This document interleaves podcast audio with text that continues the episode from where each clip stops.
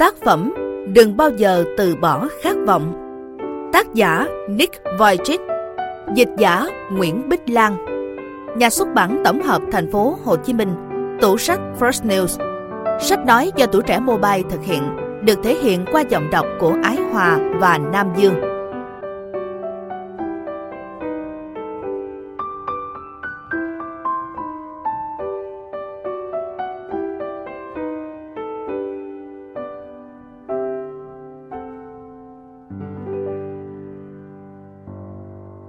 Phần 6 Chiến thắng chính mình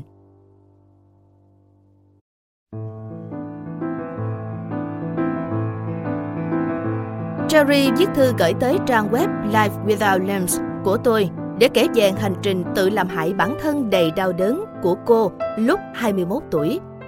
Cô nghiện cái cảm giác tự gây ra những vết cắt cho cơ thể của mình. Sự thèm khát cảm giác đó mạnh đến mức cột cắt cả động mạch và gân của mình gây nguy hiểm đến tính mạng. Tôi đã từng như vậy đó. Cô kể về cái thời cô nghiện làm đau chính mình. Trong những chuyến đi tôi đã được biết nhiều câu chuyện giống như vậy và nó khiến tôi không khỏi suy nghĩ. Các chuyên gia về sức khỏe tâm thần nói rằng những người tự làm đau mình bằng cách dùng dao cứa vào da thịt hoặc tự làm mình bầm tím, nhìn chung không cố tự sát nhưng họ thường gây nguy hiểm cho bản thân. Đó là một cách đối phó, nhưng cũng giống như việc dán băng cá nhân lên một động mạch bị tổn thương. Nó không giải quyết được vấn đề thực sự.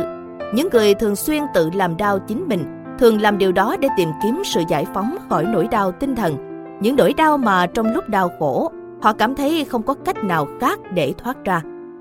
Terry và những người khác nói, cảm giác muốn làm đau chính mình là một chứng nghiện, bởi vì hầu hết họ có cảm giác tê liệt hoặc thanh thản trong hành động, tự làm tổn thương thể xác khiến họ tiếp tục lặp lại việc đó mặc dù họ biết là nó có hại. Thường thì họ thích làm đau bản thân mình hơn là làm những việc thú vị.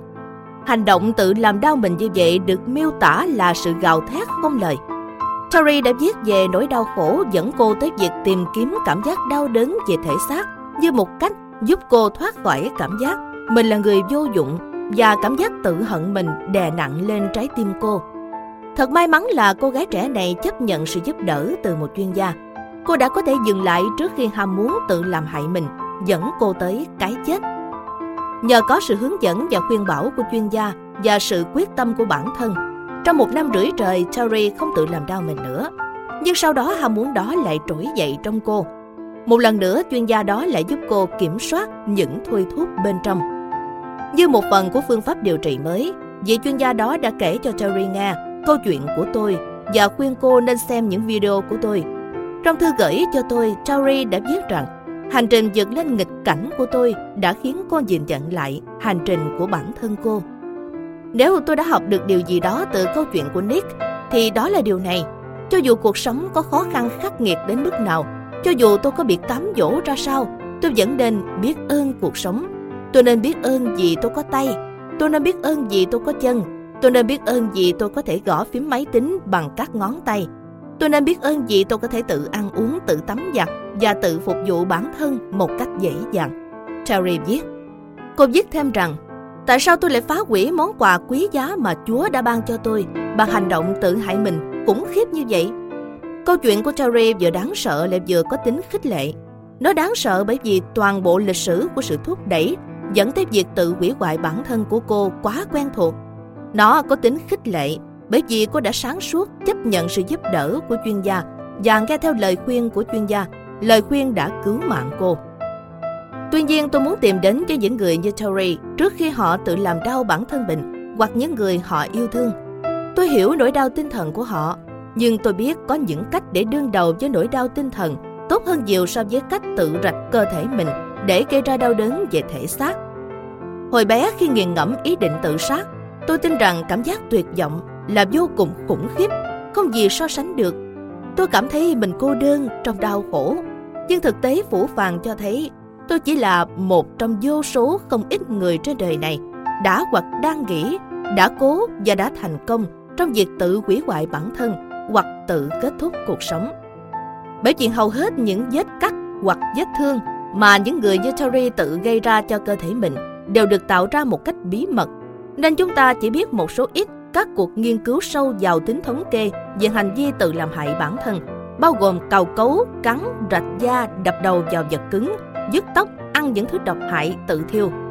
Một cuộc nghiên cứu được tiến hành với các sinh viên đại học Mỹ cho thấy có 32% số người được hỏi nói rằng họ có liên quan tới những hành vi tự gây hại cho bản thân như đã đề cập ở trên.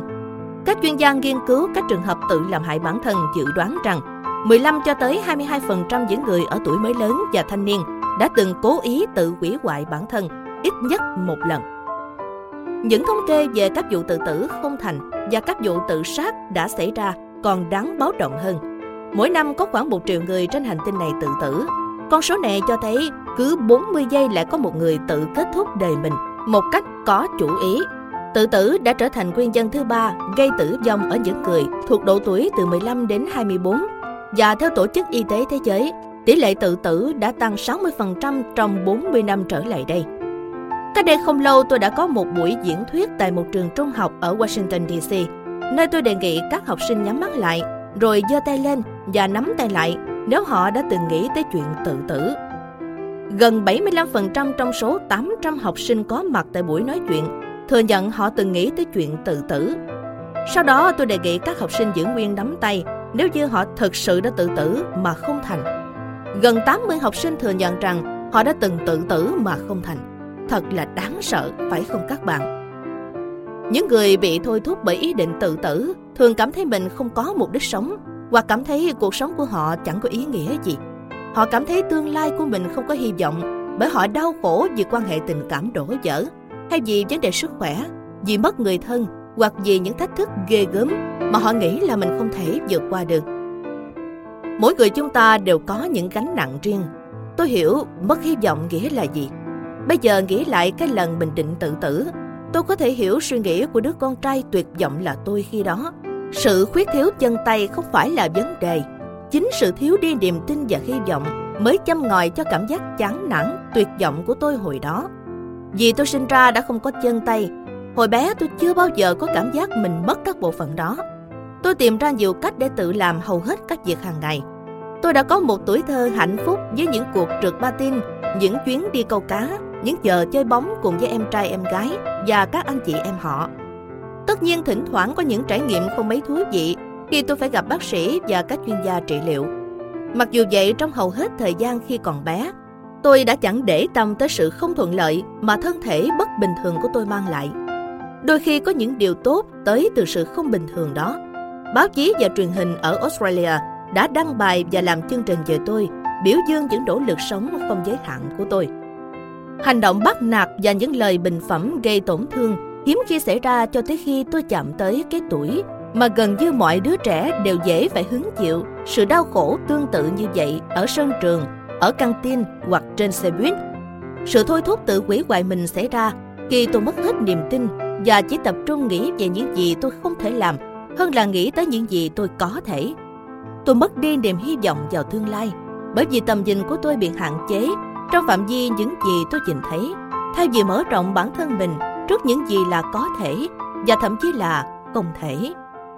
Không một ai nên cảm thấy thương hại tôi, và không một ai nên xem nhẹ những thách thức của riêng họ bằng cách so sánh những thách thức đó với những thách thức của tôi. Tất cả chúng ta đều có những vấn đề và những nỗi lo của riêng mình.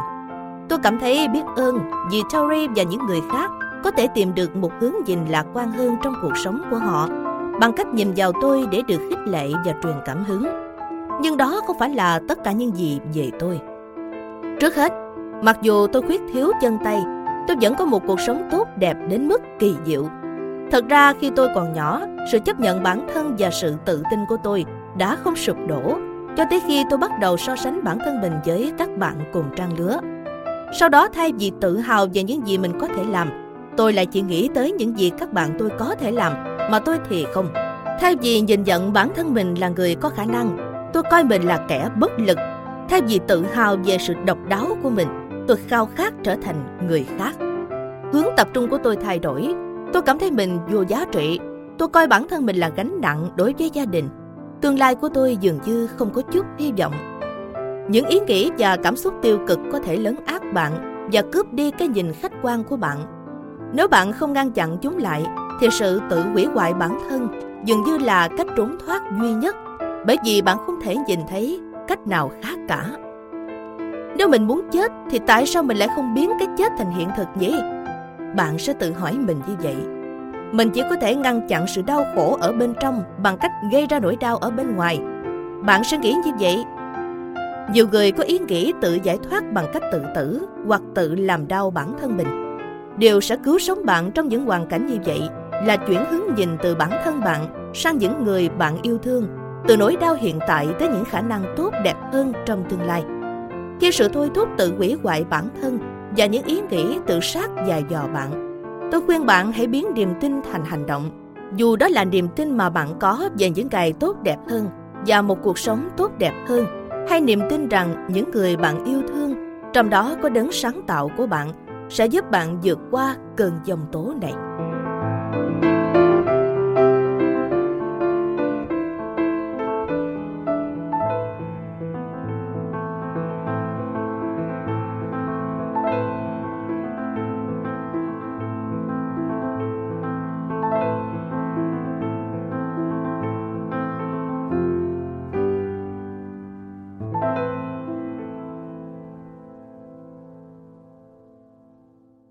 Thay đổi cách nhìn. 8 tuổi tôi đã kịp dừng lại.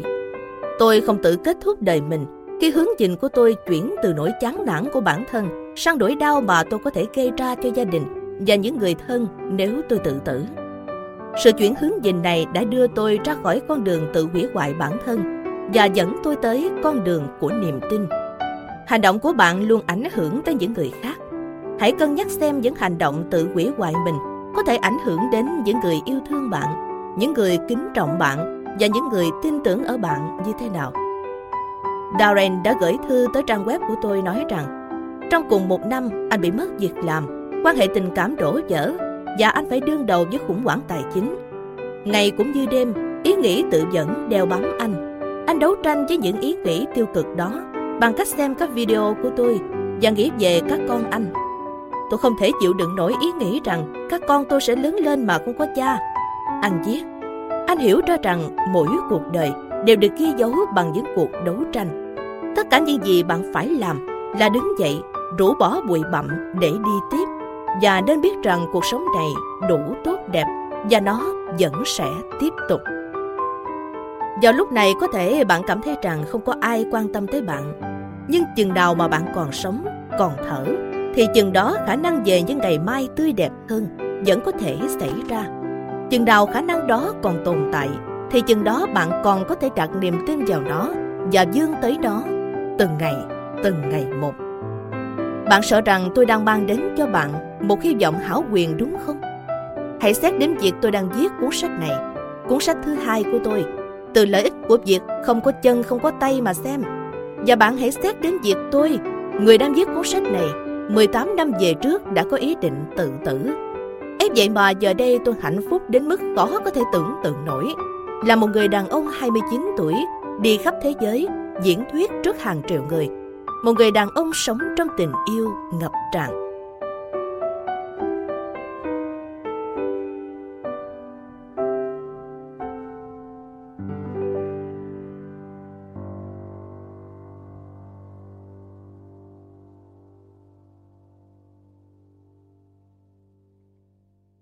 Bạn được yêu thương. Bạn có thể thoát ra khỏi sự đau đớn, sự cô đơn và nỗi sợ hãi. Bạn được yêu thương. Bạn được tạo ra vì một mục đích và qua thời gian, mục đích đó sẽ được tiết lộ với bạn. Bạn nên biết rằng ở trong hoàn cảnh nào bạn cảm thấy mình yếu ớt, thì Chúa sẽ mang tới cho bạn sức mạnh. Tất cả những gì bạn phải làm là biến niềm tin thành hành động bằng cách tìm đến với những người yêu thương bạn những người muốn giúp đỡ bạn. Hãy tự loại bỏ những ý nghĩ tự hủy hoại bản thân. Hãy ngăn chặn chúng. Hãy thay thế những ý nghĩ tiêu cực đó bằng những thông điệp lạc quan hoặc những lời cầu nguyện. Hãy giải phóng bạn khỏi sự cay đắng, giận dữ, đau khổ và hãy để tình yêu đi bạn vào không cô đơn. Bạn.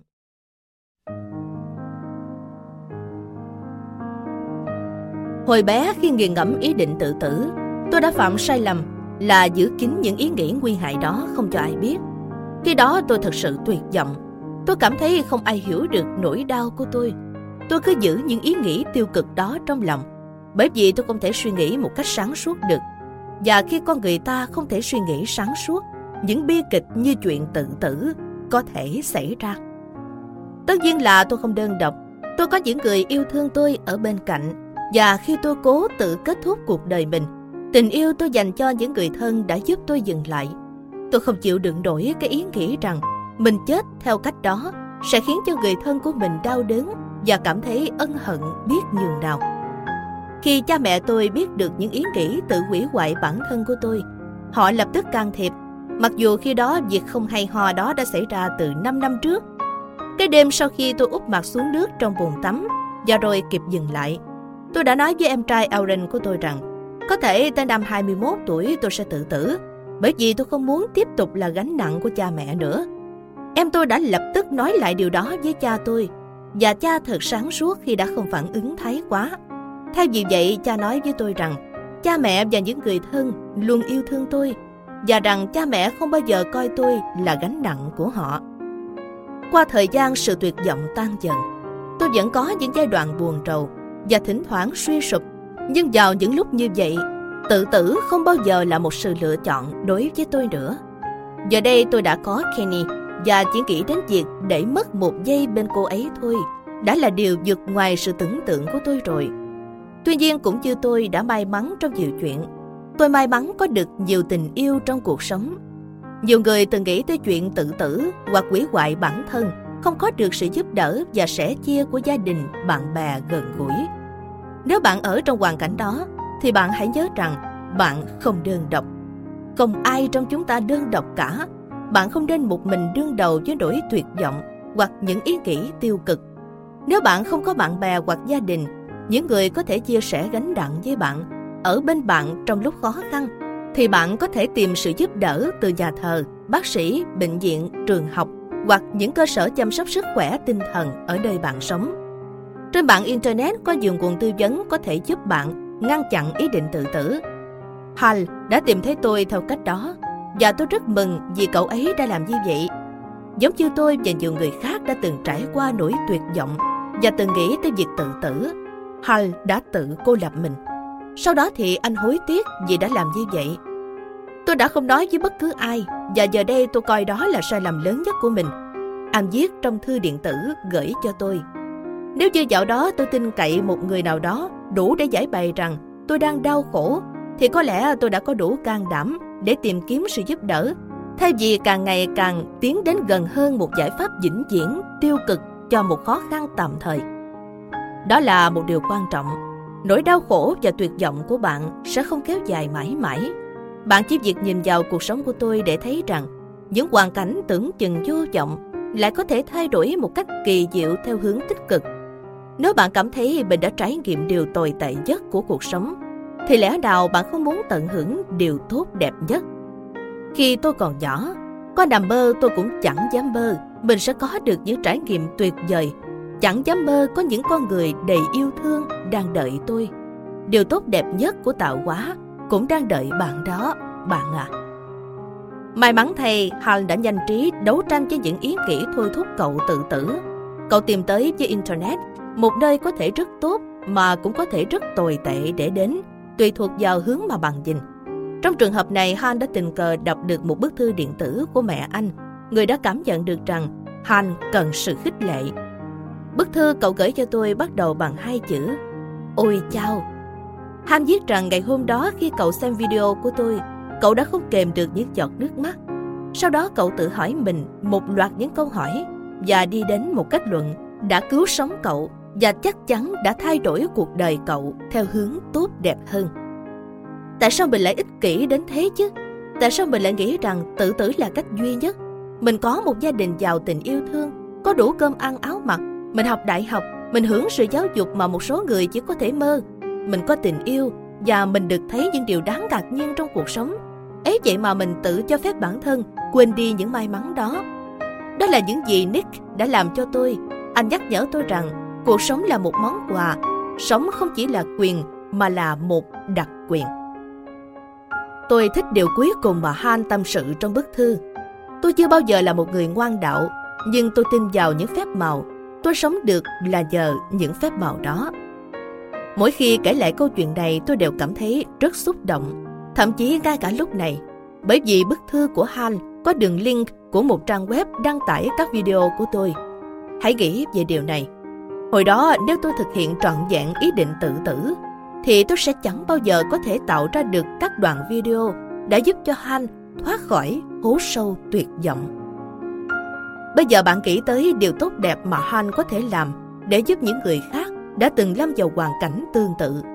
Chỉ cần đọc câu chuyện của anh trong cuốn sách này, nhiều người cũng có thể cảm thấy được khích lệ, được động viên và giúp đỡ. Vậy nên cuộc sống của Han giờ đây có ý nghĩa vượt trên cả mong ước. Với bạn cũng vậy, nếu bạn đã từng có ý định tự tử hoặc quỷ hoại bản thân, thì bạn hãy làm những gì mà Han và tôi đã làm. Hãy biến niềm tin của bạn thành hành động và hãy trao cuộc sống của bạn cho Chúa thay vì tự kết thúc nó.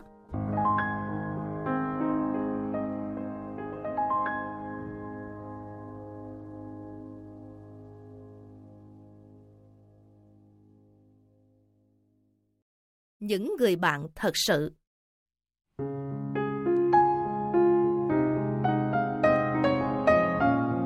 Thường thì những người đang đau khổ không muốn nói về các vấn đề của họ. Đừng thúc ép họ, nhưng hãy trò chuyện cởi mở và chân tình với họ. Không khuyên răng hay phán xét gì. Hãy cứ ở bên họ, bầu bạn với họ và hãy để cho họ biết rằng sự quan tâm của bạn có thể tạo ra sự thay đổi tích cực. Bạn không phải giải quyết các vấn đề của họ.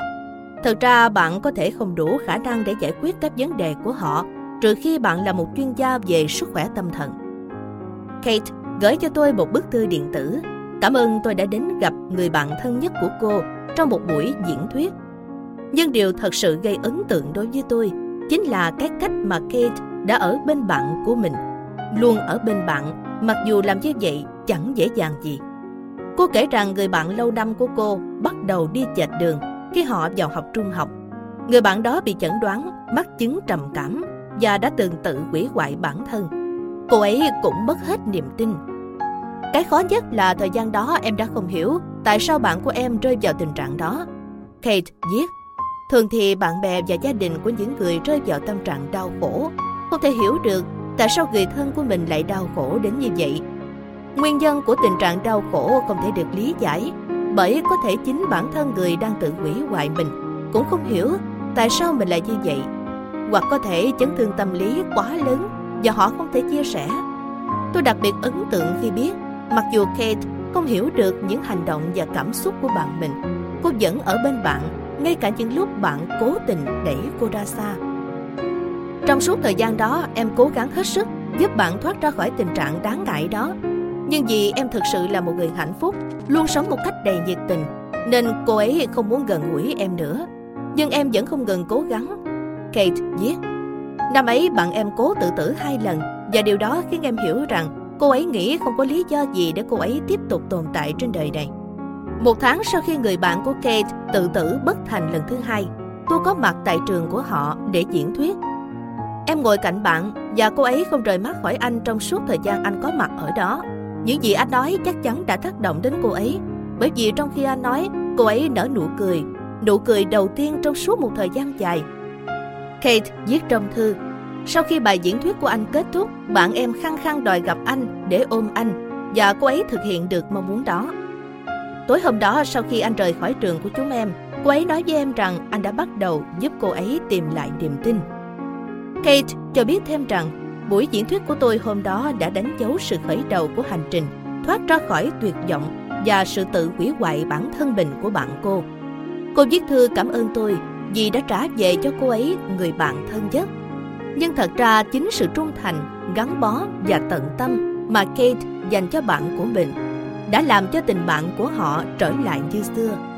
Đôi khi thật không dễ để ở bên một người bạn hoặc một người thân đang phải đương đầu với sự chán nản hoặc chứng trầm cảm. Sự trung thành, gắn bó của bạn sẽ được thử thách. Bạn có thể cảm thấy bị tổn thương, bị coi thường hoặc bị bỏ mặt tôi sẽ không khuyên bạn cho phép người khác đối xử tệ với mình. Nếu điều đó xảy ra, bạn hãy giữ một khoảng cách an toàn.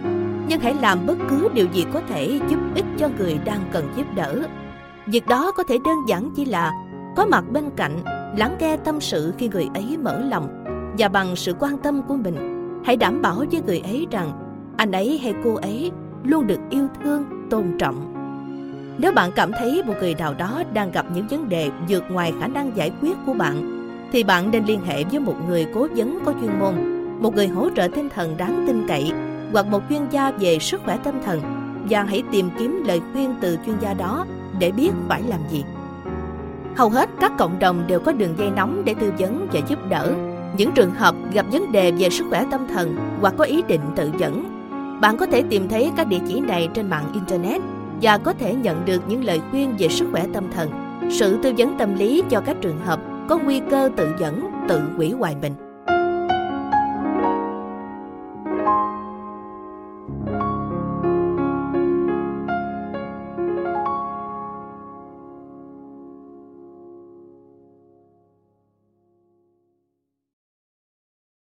Những người bạn thật sự.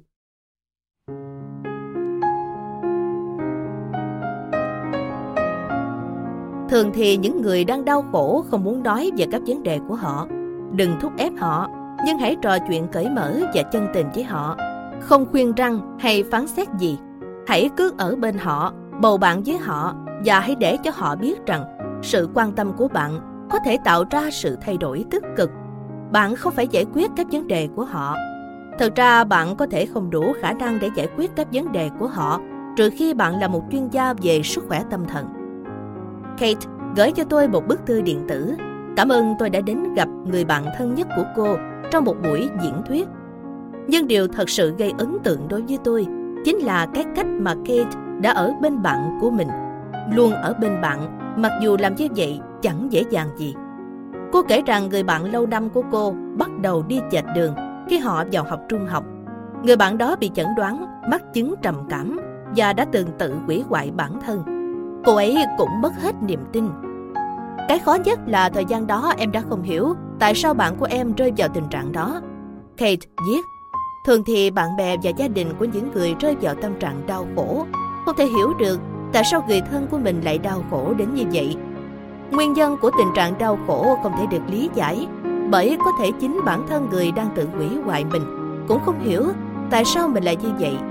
Hoặc có thể chấn thương tâm lý quá lớn và họ không thể chia sẻ. Tôi đặc biệt ấn tượng khi biết, mặc dù kate không hiểu được những hành động và cảm xúc của bạn mình, cô vẫn ở bên bạn ngay cả những lúc bạn cố tình đẩy cô ra xa. Trong suốt thời gian đó, em cố gắng hết sức giúp bạn thoát ra khỏi tình trạng đáng ngại đó nhưng vì em thực sự là một người hạnh phúc, luôn sống một cách đầy nhiệt tình, nên cô ấy không muốn gần gũi em nữa. Nhưng em vẫn không ngừng cố gắng. Kate viết, Năm ấy bạn em cố tự tử hai lần và điều đó khiến em hiểu rằng cô ấy nghĩ không có lý do gì để cô ấy tiếp tục tồn tại trên đời này. Một tháng sau khi người bạn của Kate tự tử bất thành lần thứ hai, tôi có mặt tại trường của họ để diễn thuyết. Em ngồi cạnh bạn và cô ấy không rời mắt khỏi anh trong suốt thời gian anh có mặt ở đó. Những gì anh nói chắc chắn đã tác động đến cô ấy, bởi vì trong khi anh nói, cô ấy nở nụ cười, nụ cười đầu tiên trong suốt một thời gian dài. Kate viết trong thư, sau khi bài diễn thuyết của anh kết thúc, bạn em khăng khăng đòi gặp anh để ôm anh và cô ấy thực hiện được mong muốn đó. Tối hôm đó sau khi anh rời khỏi trường của chúng em, cô ấy nói với em rằng anh đã bắt đầu giúp cô ấy tìm lại niềm tin. Kate cho biết thêm rằng Buổi diễn thuyết của tôi hôm đó đã đánh dấu sự khởi đầu của hành trình thoát ra khỏi tuyệt vọng và sự tự hủy hoại bản thân mình của bạn cô. Cô viết thư cảm ơn tôi vì đã trả về cho cô ấy người bạn thân nhất. Nhưng thật ra chính sự trung thành, gắn bó và tận tâm mà Kate dành cho bạn của mình đã làm cho tình bạn của họ trở lại như xưa. Đôi khi thật không dễ để ở bên một người bạn hoặc một người thân đang phải đương đầu với sự chán nản hoặc chứng trầm cảm. Sự trung thành gắn bó của bạn sẽ được thử thách. Bạn có thể cảm thấy bị tổn thương, bị coi thường hoặc bị bỏ mặt. Tôi sẽ không khuyên bạn cho phép người khác đối xử tệ với mình. Nếu điều đó xảy ra, bạn hãy giữ một khoảng cách an toàn, nhưng hãy làm bất cứ điều gì có thể giúp ích cho người đang cần giúp đỡ. Việc đó có thể đơn giản chỉ là có mặt bên cạnh, lắng nghe tâm sự khi người ấy mở lòng và bằng sự quan tâm của mình, hãy đảm bảo với người ấy rằng anh ấy hay cô ấy luôn được yêu thương, tôn trọng. Nếu bạn cảm thấy một người nào đó đang gặp những vấn đề vượt ngoài khả năng giải quyết của bạn, thì bạn nên liên hệ với một người cố vấn có chuyên môn, một người hỗ trợ tinh thần đáng tin cậy hoặc một chuyên gia về sức khỏe tâm thần và hãy tìm kiếm lời khuyên từ chuyên gia đó để biết phải làm gì. Hầu hết các cộng đồng đều có đường dây nóng để tư vấn và giúp đỡ. Những trường hợp gặp vấn đề về sức khỏe tâm thần hoặc có ý định tự dẫn, bạn có thể tìm thấy các địa chỉ này trên mạng Internet và có thể nhận được những lời khuyên về sức khỏe tâm thần, sự tư vấn tâm lý cho các trường hợp có nguy cơ tự dẫn, tự hủy hoại mình.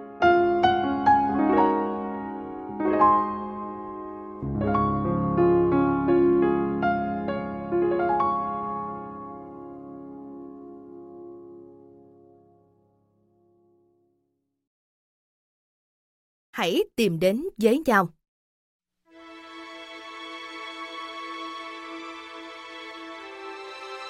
Tôi thật lòng khuyên bạn hãy tìm sự tư vấn từ các chuyên gia và các nhà chuyên môn khi bạn cố gắng giúp một người nào đó đang có nguy cơ tự hủy hoại bản thân.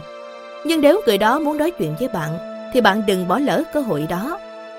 Cách đây không lâu tôi đến diễn thuyết tại một nhà thờ. Sau khi diễn thuyết tôi chỉ muốn về thẳng nhà. Tôi mệt và đói cồn cào mà ở bên ngoài trời thì lạnh giá. Chúng tôi đang đi ra xe, thì tôi bất chợt nhìn thấy một cô gái trẻ ngồi ở bên ngoài nhà thờ trong cái rét căm căm. Đầu cô cúi gục, hình như cô đang khóc. Tôi thèm được ăn uống, sưởi ấm và nghỉ ngơi. Nhưng Chúa đã chạm vào trái tim tôi và bảo tôi hãy đến với cô. Natalie bị chi phối bởi ý định tự tử. 14 tuổi, cô bỏ nhà ra đi, dãy xe đi nhờ mà không biết mình sẽ tới đâu một người lạ đã thả cô xuống bên ngoài nhà thờ đó. Có thể việc tôi diễn thuyết ở đó là một điều tình cờ, nhưng cũng có thể một lần nữa Chúa đã tiết lộ kế hoạch của người. Kế hoạch không cho phép tôi kết thúc cuộc đời mình nhiều năm về trước. Natalie đã trải lòng với tôi. Cô cảm thấy cuộc sống của cô hoàn toàn không có ý nghĩa. Cô quẩn trí khi nói với tôi rằng cô có ý định tự tử ngay trong đêm đó. Tôi không phán xét, chê trách cô cũng không cố giải quyết vấn đề của cô.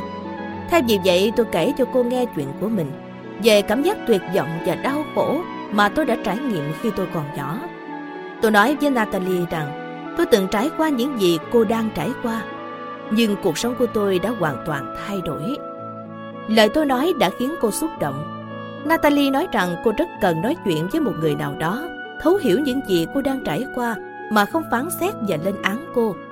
Tôi đã nói với cô rằng có những cách để biến nỗi buồn thành niềm vui, giống như trong trường hợp của tôi.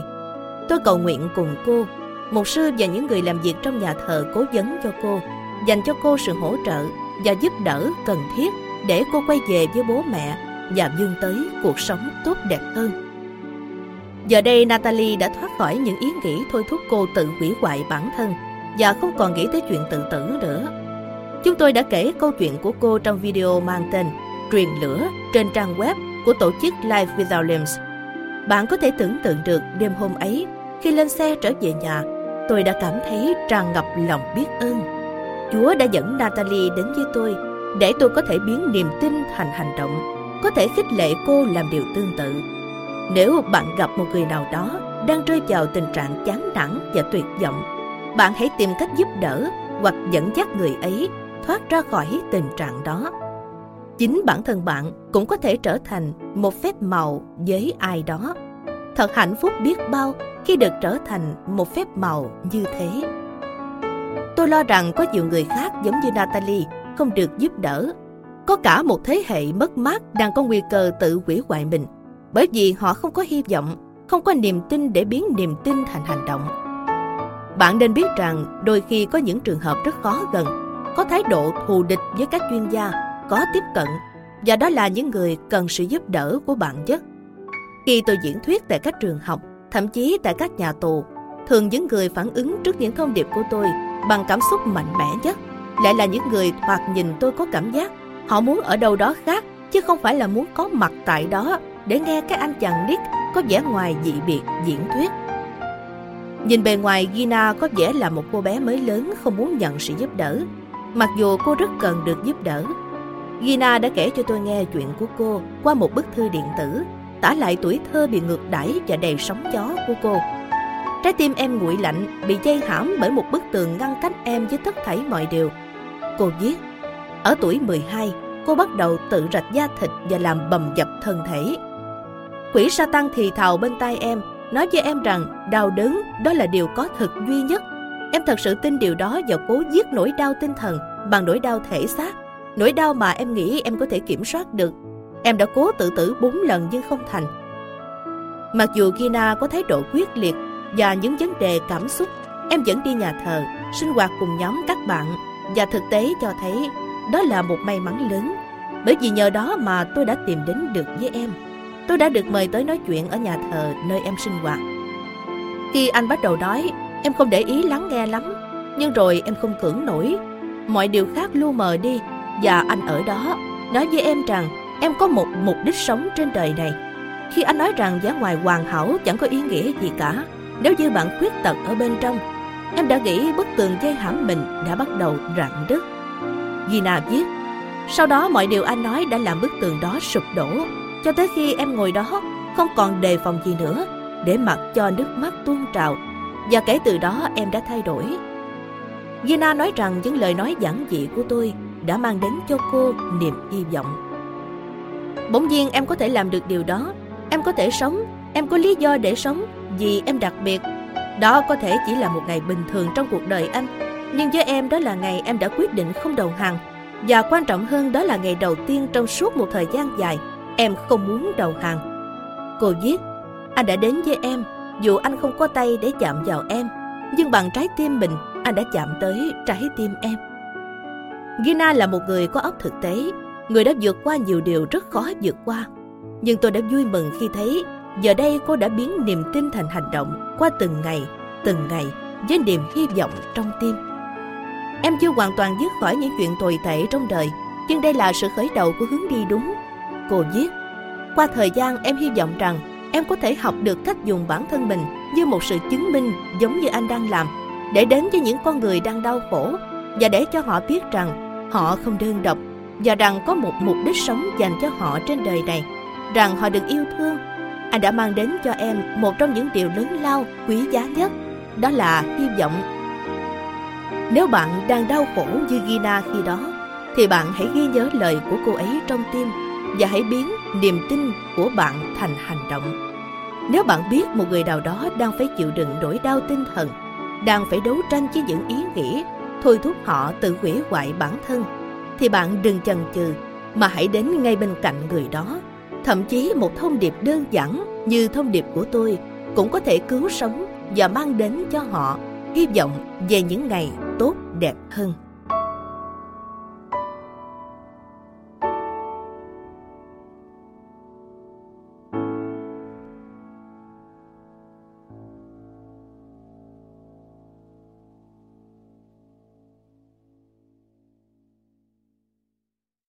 Phần 7 Đấu tranh chống lại bất công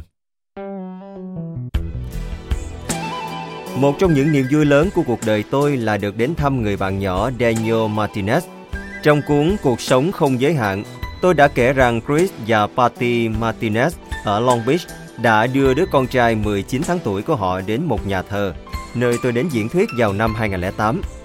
Họ ngồi ở cách xa tôi trong đám đông, nhưng Chris đã nâng cậu bé Daniel lên cao để tôi có thể nhìn thấy đứa bé đặc biệt không chân không tay giống như tôi hồi nhỏ.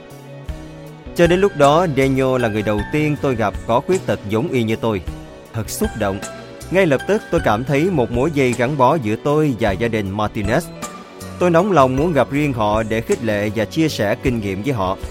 Niềm vui của tôi được nhân lên khi chỉ vài ngày sau đó, cha mẹ tôi từ Australia bay sang Mỹ và họ cũng lập tức cảm thấy gắn bó với Daniel, Chris và Patty. Daniel cho thấy cậu can đảm và ưa mạo hiểm hơn cả tôi hồi nhỏ.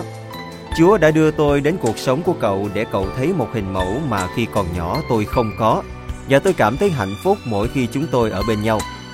Bạn có thể hình dung ra nỗi lo lắng của tôi khi chỉ vài tháng trước đây, vợ chồng Martinez nói với tôi rằng Daniel đã bước vào lớp 1, đang bị bạn cùng trường bắt nạt. Tin không vui đó tác động mạnh đến tôi. Dù đi diễn thuyết ở nơi nào, Trung Quốc, Chile, Australia, Ấn Độ, Brazil, Canada, tôi cũng nghe nhiều bạn trẻ kể về chuyện bị bắt nạt, trêu chọc, quấy rầy ở trường, ở sân chơi hoặc trên xe buýt và ở trên mạng Internet. Gần như ngày nào chúng tôi cũng đọc thấy tin một người trẻ ở đâu đó tự dẫn hoặc hành động cực đoan sau khi bị bắt nạt một cách tàn nhẫn. Khi tôi diễn thuyết trước các học sinh, các em thường đề nghị tôi nói gì đó để chống lại thói bắt nạt ở trường học và kêu gọi chấm dứt chuyện không hay đó. Tất nhiên, đó cũng là vấn đề tôi quan tâm. Trong những năm đầu của đời học sinh, tôi là nạn nhân của thói bắt nạt.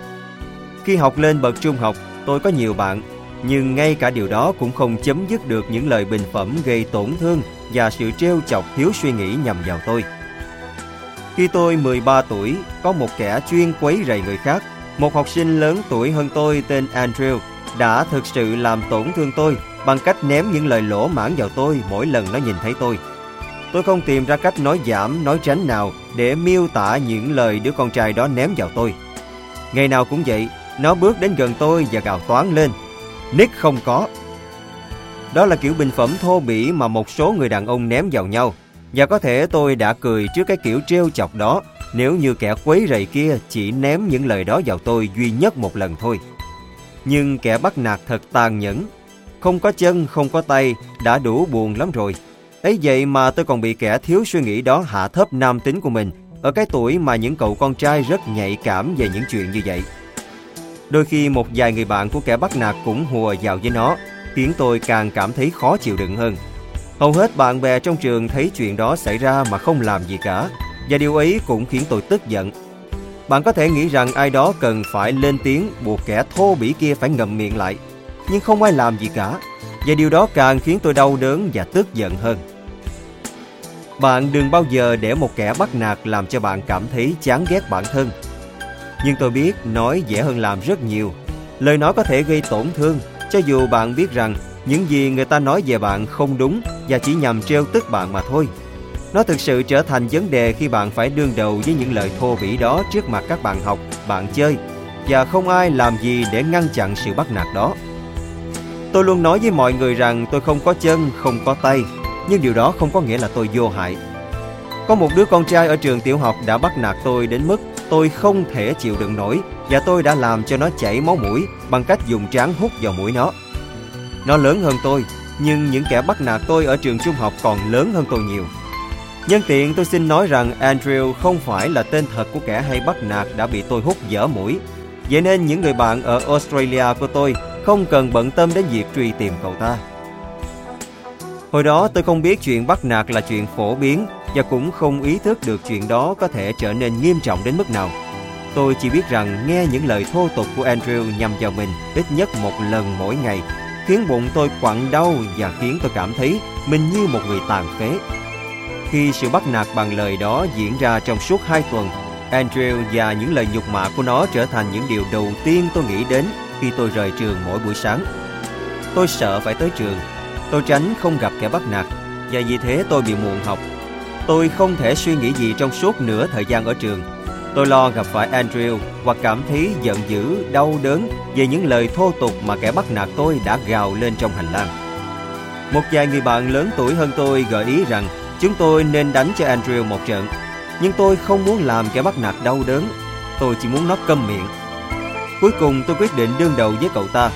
Tôi huy động sức mạnh từ sự giận dữ và sợ hãi của mình Và sử dụng nó để lái xe lăn thẳng tới trước mặt cậu ta vào một ngày nọ trong hành lang. Sau khi cậu ta gào lên những lời thô tục nhằm vào tôi như mọi khi, Andrew trông thậm chí còn to lớn hơn khi tôi nhìn cậu ta ở khoảng cách thật gần đó là một trong những lần tôi ước gì xa lăng của tôi được trang bị động cơ có thể hút đổ tường. Tuy nhiên, tôi có thể thấy rằng kẻ bắt nạt tôi ngạc nhiên trước sự tiến lên đầy dũng cảm của tôi. Tại sao cậu lại làm chuyện đó? Tôi hỏi. Làm gì? Cậu ta hỏi dặn. Tại sao cậu trêu chọc tôi? Tại sao cậu nói những câu đó? Tôi hỏi. Tao nói thế là mày khó chịu, phải không? Đúng vậy. Mỗi lần cậu nói như vậy tôi đều cảm thấy rất đau đớn. Tớ không hiểu điều đó. Tớ chỉ đùa thôi. Tớ xin lỗi. Dường như cậu ta thật lòng muốn xin lỗi tôi. Vậy nên tôi chấp nhận lời xin lỗi đó và chúng tôi bắt tay nhau. Chỉ là đùa thôi. Nhưng quả thật tôi đã nói tớ tha thứ cho cậu và điều đó dường như khiến cậu ta ngạc nhiên. Từ đó cậu ta không quấy rầy tôi nữa. Tôi dám chắc rằng Andrew không nghĩ bản thân cậu là một kẻ bắt nạt người khác. Thường thì những kẻ bắt nạt không nghĩ như vậy. Họ nghĩ họ chỉ đùa hoặc trêu chọc ai đó, Hoặc cố gây cười mà thôi. Đôi khi người ta không ý thức được lời mình nói khiến người khác bị tổn thương như thế nào. Nhưng khi họ hiểu ra, Họ cần phải chấm dứt hoặc cần bị buộc phải chấm dứt hành động của mình. Andrew có lẽ là một trong những người gặp khó khăn trong việc hiểu những người khuyết tật có lẽ cậu ta đã cố gắng bắt nhịp cầu qua khoảng cách giữa sự bình thường, tức là cậu ta và sự khác biệt là tôi, bằng cách trêu chọc tôi. Dù lý do của cậu ta là gì chăng nữa, Andrew cũng đã khiến tôi bị tổn thương và phá hỏng những ngày đến trường của tôi bằng những lời bình phẩm thiếu suy nghĩ của mình. Khi cha mẹ của Daniel nói với tôi rằng cậu bé bị bắt nạt ở trường, những cảm xúc của ngày xưa quay trở lại khiến tôi đau đớn, tựa như phải chịu đựng những vết thương cũ tái phát. Daniel và tôi rất giống nhau, không chỉ về hình thể và còn giống nhau ở chỗ rất hay bị bắt nạt.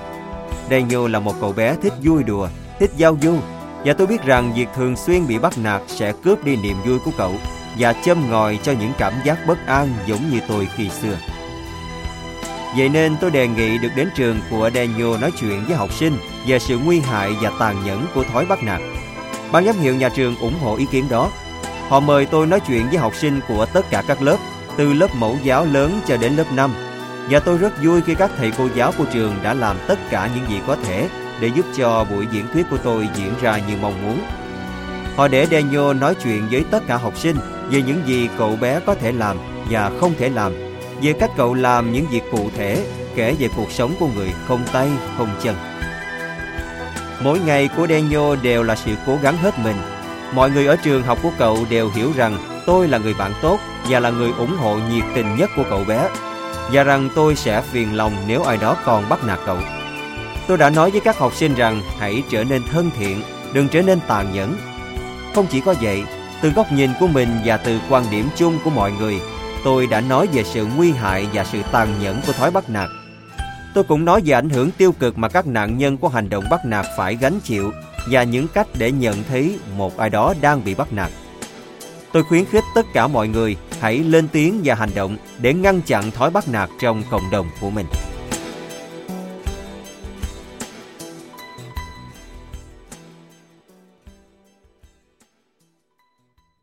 Bắt nạt người khác, một vấn đề toàn cầu.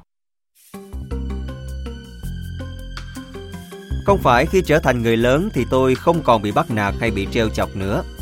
Mới gần đây thôi, tôi đi bơi ở khách sạn với bạn trong một chuyến du lịch và bị một gã say rượu ném vào mình những lời thô tục. Nhiều người quan niệm một cách sai lầm rằng chuyện bắt nạt là chuyện của trẻ con. Chuyện nữ cảnh sát bị đồng nghiệp nam treo chọc, hăm dọa và xa lánh là một bằng chứng. Hoặc chuyện một người đàn ông lớn tuổi sống trong nỗi sợ bị những đứa trẻ mới lớn ở khu chung cư bắt nạt hay chuyện một thiếu niên có trang web bị quanh tạc bởi những lời tàn nhẫn gây tổn thương. Những hành động bắt nạt xảy ra dưới nhiều hình thức, từ việc gọi ai đó bằng tên xấu, trêu chọc, xì xào bằng những lời gây tổn thương, đến việc đánh đập bắt nạt qua phương tiện thông tin, bao gồm việc sử dụng Internet, các mạng xã hội, tin nhắn, điện thoại di động để quấy rầy và hăm dọa người khác. Hầu hết các cuộc nghiên cứu cho thấy khoảng 25 đến 40% người trẻ tuổi nói rằng họ từng bị bắt nạt ở trường học Năm 2011, một tổ chức giáo dục ở Mỹ công bố một báo cáo cho thấy gần như tất cả các học sinh trước khi bước vào trường trung học phổ thông đều đã từng bị bắt nạt. Báo cáo đó cho biết thêm rằng, việc bắt nạt có thể là nguyên nhân gây ra các vấn đề về sức khỏe tinh thần, các vấn đề về thể chất, cảm xúc, các vấn đề xã hội và học tập. Carrie Kennedy, chủ tịch của Trung tâm Robert F. Kennedy về sự công bằng và quyền con người, đã mô tả những hành động bắt nạt là một dạng vi phạm nhân quyền. Và năm 2010, Bộ Giáo dục Mỹ lần đầu tiên đã tổ chức cuộc họp thượng đỉnh toàn liên bang để bàn về tình trạng bắt nạt và bị bắt nạt diễn ra tại các trường học. Bắt nạt không phải là chuyện của trẻ con nữa. Tất cả chúng ta đều trải nghiệm sự quấy rầy và hăm dọa ở mức độ ít nghiêm trọng khi chúng ta còn bé. Tuy nhiên, trong những thập kỷ gần đây, thói bắt nạt đã leo thang trở thành sự ngược đãi về cảm xúc, thân thể và tinh thần nghiêm trọng, được thực hiện trực tiếp hoặc gián tiếp qua Internet và điện thoại di động. Tổ chức Y tế Thế giới đã gọi bắt nạt là một vấn đề lớn về sức khỏe cộng đồng trong trường học, tại công sở và trong xã hội nói chung, nơi các nhóm thiểu số, những người đồng tính phải chịu đựng hàng ngày. Thói bắt nạt ở nơi làm việc cũng phổ biến và nguy hại như ở trường học. Thói bắt nạt bao gồm đủ mọi dạng, từ hăm dọa bằng lời nói và hành động đến việc lan truyền những tin đồn, xa lánh, làm mất uy tín, nói xấu sau lưng và sử dụng quyền lực để đòi hỏi những thứ ngoài phạm vi công việc. Một cuộc nghiên cứu cho thấy 37% người Mỹ bị bắt nạt ở nơi làm việc và 40% số người bị bắt nạt không báo cho nhà tuyển dụng biết mình bị bắt nạt. Gần một nửa số người bị bắt nạt phải chịu đựng các vấn đề về sức khỏe liên quan đến sự căng thẳng, trong đó có chứng lo âu và tâm trạng buồn chán, khổ sở. Theo nhiều cuộc nghiên cứu, những người bị bắt nạt hoặc những người từng chứng kiến hành động bắt nạt phải đối mặt với nguy cơ tự cô lập mình, lạm dụng rượu cồn và chất kích thích, phải chịu đựng các vấn đề về sức khỏe và chứng trầm cảm, có xu hướng tự gây tổn thương cho bản thân. Cũng có những báo cáo về các nạn nhân của các vụ bắt nạt phản ứng lại bằng bạo lực khiến những người vô tội không may lại bị thương tích hoặc thậm chí bị giết hại. Vào năm 2007 tại Phần Lan, một đất nước thanh bình, bỗng nhiên rúng động khi một sinh viên 18 tuổi sát hại 8 người ở trường của anh ta, trong đó có thầy hiệu trưởng, nhân viên y tế của trường và 6 sinh viên khác. Kẻ giết người, kẻ đã bắn một số nạn nhân 20 phát đạn, đã tự tử sau khi gây ra vụ thảm sát kinh hoàng. Hắn đã mang 500 viên đạn tới trường và hắn cũng cố tình đốt cháy tòa nhà của trường. Một cuộc điều tra của cảnh sát xác nhận rằng kẻ gây ra vụ thảm sát thường xuyên bị bắt nạt ở trường.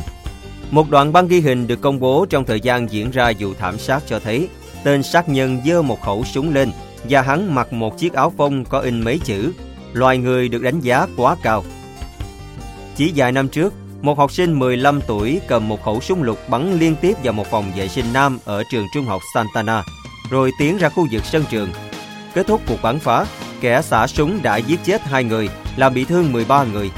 Kẻ gây ra vụ thảm sát tên là Andy Williams, có dốc người nhỏ bé và thường bị bắt nạt ở cả trường cũ thuộc bang khác và cả ở trường mới của cậu ta. Những vụ bắt nạt không dừng lại ở trường học của Andy. Kẻ bắt nạt đã đột nhập vào nhà của Andy, đập phá đồ dùng cá nhân, lấy đi bộ đồ chơi điện tử của cậu ta. Tại thị trấn nơi Andy mới chuyển tới, cậu ta bị kẻ nào đó lấy trộm bộ gián trượt và giày trượt patin. Và chỉ hai tuần trước khi vụ thảm sát xảy ra, cậu đã bị những kẻ bắt nạt đánh đập. Nạn bắt nạt đã được đề cập tới trong một báo cáo của Cơ quan Mật vụ Hoa Kỳ năm 2002 như một yếu tố liên quan đến 71% trong số 37 vụ xả súng tại trường học. Trong một số vụ xả súng, kẻ tấn công đã từng phải chịu đựng sự bắt nạt và hăm dọa dai dẳng và tàn nhẫn. Trong một số trường hợp, tình trạng bị bắt nạt dường như là một yếu tố dẫn đến quyết định tấn công người khác của kẻ bị bắt nạt. Đây là một vấn đề nghiêm trọng khi mà 85% số vụ bắt nạt nói trên không có sự can thiệp nào từ phía những người có quyền lực. Nghiên cứu trên cũng phát hiện ra rằng tỷ lệ bị bỏ tù trước tuổi 24 của một kẻ hay bắt nạt người khác cao hơn gấp 6 lần người bình thường và tỷ lệ phạm tội nghiêm trọng vào tuổi trưởng thành ở những người từng bị bắt nạt cao hơn gấp 5 lần bình thường. Các chuyên gia nói rằng những kẻ hay bắt nạt người khác ở trường của hôm nay thường trở thành những kẻ làm hại người khác của xã hội ngày mai. Khi còn nhỏ và khi đã trở thành một người đàn ông trưởng thành, những kẻ bắt nạt đều để lại cho tôi cảm giác bị hăm dọa, buồn bã, lo âu, căng thẳng và đau đớn. Điều đáng sợ là những trải nghiệm của tôi còn ít nghiêm trọng hơn hầu hết các vụ bắt nạt khác. Thông tin về các vụ bắt nạt được gửi tới hộp thư và vào trang web của tôi mỗi ngày thực sự rất đáng lo ngại. Nhiều câu chuyện tôi được nghe mọi người kể trực tiếp trong những buổi diễn thuyết của tôi hoặc trong những chuyến đi của tôi cũng đáng lo ngại không kém. Hôm đó tôi vừa mới kết thúc bài diễn thuyết trước một nhóm rất đông sinh viên học viện San Fernando Valley ở Northridge, California. Về chủ đề này, thì một người đàn ông có dốc người to lớn, mái tóc màu tro và bộ rimep mép bước tới. Nick, anh làm ơn nói chuyện với tôi một lát được không? Ông nói, và sau đó tự giới thiệu mình tên là Jeff Lasseter. Ông có đôi mắt đượm buồn và tôi đề nghị ông hãy ôm tôi. Những giọt nước mắt trào ra khóe mắt ông khi ông cảm ơn tôi đã khích lệ các học sinh, sinh viên dừng những hành động trêu chọc và bắt nạt người khác.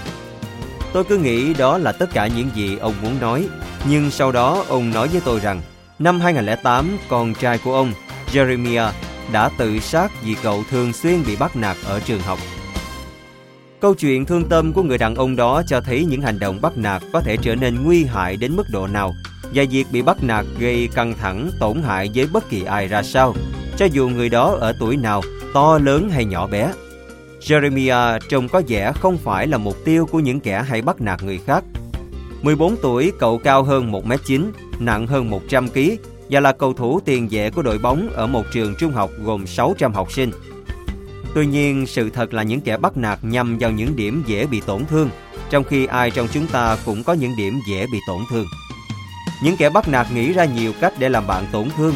Đôi khi chúng tấn công vào thể xác, nhưng chúng cũng có thể tra tấn nạn nhân về tinh thần hoặc cảm xúc. Những kẻ bắt nạt tôi thường quấy rầy tôi bởi vì ngoại hình của tôi khác biệt so với mọi người. Chúng treo chọc tôi vì tôi thiếu chân tay hoặc vì tôi không thể làm được tất cả mọi việc mà chúng có thể làm. Tôi là một mục tiêu dễ dàng đối với những kẻ bắt nạt, nhưng xét theo nhiều khía cạnh, dốc người to lớn và bản chất hiền lành của Jeremiah lại khiến cậu trở thành một mục tiêu dễ bắt nạt hơn. Jeremiah có hai điểm dễ bị tổn thương mà những kẻ bắt nạt cậu đã lợi dụng để tấn công cậu. Cậu khó hòa nhập với mọi người vì cậu gặp khó khăn trong việc tiếp thu kiến thức, điều đã khiến cậu học hành rất vất vả. Cậu cũng ngại sử dụng thân hình to lớn của mình để làm cho những kẻ bắt nạt cậu phải sợ. Bởi vì hồi tiểu học cậu đã từng bị phạt vì tội đánh nhau. Thay vì đương đầu với những kẻ bắt nạt mình hoặc nhờ các giáo viên hoặc bảo vệ nhà trường giúp đỡ, Jeremiah thu mình lại và càng ngày nỗi tức giận trong cậu càng tăng lên. Các bạn của cậu gọi cậu là một thằng khổng lồ hiền lành. Nhưng việc Jeremiah ngại đánh nhau, mặc dù cậu cao to, đã khiến cậu trở thành một mục tiêu lớn để những kẻ hay quấy rầy cậu, chứng minh rằng chúng không sợ một người to cao như cậu. Một người bạn của cậu kể lại rằng, ở lớp Jeremiah bị hành hạ nhiều đến mức một hôm cậu đã đứng dậy và nói bằng giọng phẫn quốc hãy để tôi được yên, một khi những kẻ bắt nạt biết rằng Jeremiah sẽ không đấu tranh hay kháng cự, chúng càng quấy rầy cậu nhiều hơn. Những người bạn của cậu nói rằng cậu bị bắt nạt từ hồi còn học tiểu học và khi cậu bước vào trung học, tình hình càng trở nên nghiêm trọng hơn. Vào một ngày tháng 11 năm 2008, một kẻ nào đó đã ném ớt vào người Jeremiah trong giờ ăn trưa. Bố của Jeremiah kể rằng một học sinh khác cố tục quần của cậu Buồn quá cậu đã trốn vào phòng vệ sinh ở căng tin và khóa cửa phòng vệ sinh lại.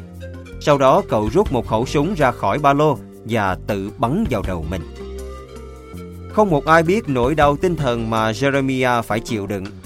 Giống như nhiều người khác từng khổ sở vì bị bắt nạt, trong đó có tôi. Chàng trai trẻ đó đã giấu nỗi buồn phiền của mình trong lòng, không cho cha mẹ và bạn bè biết. Một năm trước tôi đã lo rằng cậu học trò đó sẽ im lặng chịu đựng một trong những giáo viên của Jeremiah đã nói với một phóng viên sau khi cậu tự sát. Tôi thích những đứa trẻ hành động hơn. Ban giám hiệu nhà trường nói rằng Jeremiah thực sự đã tiến bộ hơn trong học tập và cậu cũng cảm thấy mình thực sự đã chơi một trận tốt nhất với đội bóng vào ngày thứ sáu của tuần trước khi cậu tự sát.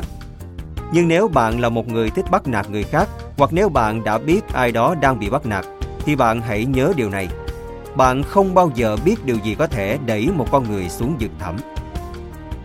Jeremiah có thể cảm thấy hài lòng về kết quả học tập của cậu ở trường và về khả năng của cậu trên sân bóng. Chúng ta không bao giờ biết được tại sao cậu lại tự sát, nhưng có thể khi những hành động bắt nạt vẫn tiếp diễn, bất chấp tất cả những điều tốt Jeremiah đã đạt được, khiến cậu cảm thấy rằng những kẻ bắt nạt sẽ không bao giờ để cậu yên. Có những bi kịch tương tự như thế đã xảy ra trong đó có cái chết của cô bé 15 tuổi Amanda Cumming ở Staten Island, New York, người đã thiệt mạng sau khi bước thẳng vào đầu chiếc xe buýt đang chạy trên đường phố với lá thư tuyệt mệnh trong túi quần. Cảnh sát phát hiện ra rằng ở trường và trên Facebook, cô bé đã bị các bạn cùng lớp bắt nạt. Một cuộc nghiên cứu được tiến hành một năm trước đó cho thấy 80% các học sinh ở trường học của nạn nhân đã từng bị bắt nạt hoặc bị đe dọa. Theo thông tin từ phía báo giới, một trong những người bạn của Amanda đã viết trên Facebook rằng cô hy vọng cái chết của Amanda sẽ ám ảnh những ai đã khiến Amanda cảm thấy như thể cả thế giới đang quay lưng lại với bạn ấy. mẹ của một học sinh khác, người đã bị bắt nạt tại trường trung học nơi Jeremiah theo học, tham gia một lễ thắp nến tưởng niệm sau khi Jeremiah tự sát, đã nói với một phóng viên rằng những hành động bắt nạt đã xảy ra trong một thời gian dài và không ai làm gì để ngăn chặn những hành động đó. Thói bắt nạt là một phần của cái ác trong bản chất con người và chắc chắn nó đã tồn tại trong cuộc sống của chúng ta từ lâu như tội lỗi đã tồn tại trên đời này vậy. Chính Chúa Giêsu cũng là một nạn nhân của những hành động bắt nạt liên miên mà kẻ thù của người đã gây ra. Khi Chúa Giêsu bị giam cầm, người đã bị thượng tế Annas tra hỏi về các tông đồ và việc truyền đạo của người.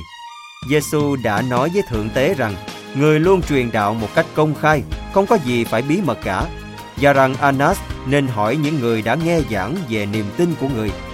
Sau đó một người có quyền lực khác ở đó đã tát vào mặt Giêsu và nói: "Đây là cách ngươi trả lời thượng tế sao?" Tôi thích cái cách Chúa Giêsu đã đối mặt với những kẻ bắt nạt, không hề nao núng. Người yêu cầu được biết tại sao bọn họ lại vô cớ tấn công Ngài. Nếu tôi nói điều gì đó sai quấy thì các người hãy chứng minh xem tôi đã nói sai điều gì. Nhưng nếu tôi nói sự thật thì tại sao các người lại đánh tôi? Tôi tin rằng bài học mà Chúa Giêsu đem đến cho chúng ta trong tình huống này là không ai nên đầu hàng khi bị bắt nạt hoặc bị ngược đãi. Hay vì thế, chúng ta nên biến niềm tin của mình thành hành động, kiên cường chống lại những kẻ hăm dọa hay ngược đãi chúng ta và bất cứ ai khác, yêu cầu được đối xử công bằng. Một trò trêu chọc hoặc một câu nói đùa cợt cho vui rất có thể trở thành giọt nước làm tràn ly, là cú đẩy cuối cùng đối với một người nào đó đang âm thầm chịu đựng đau khổ như Amanda hoặc Jeremiah. Bạn có thể để mặc những bi kịch như vậy xảy ra không? Hay muốn trở thành một người giúp ngăn chặn những bi kịch không nhất thiết phải xảy ra đó?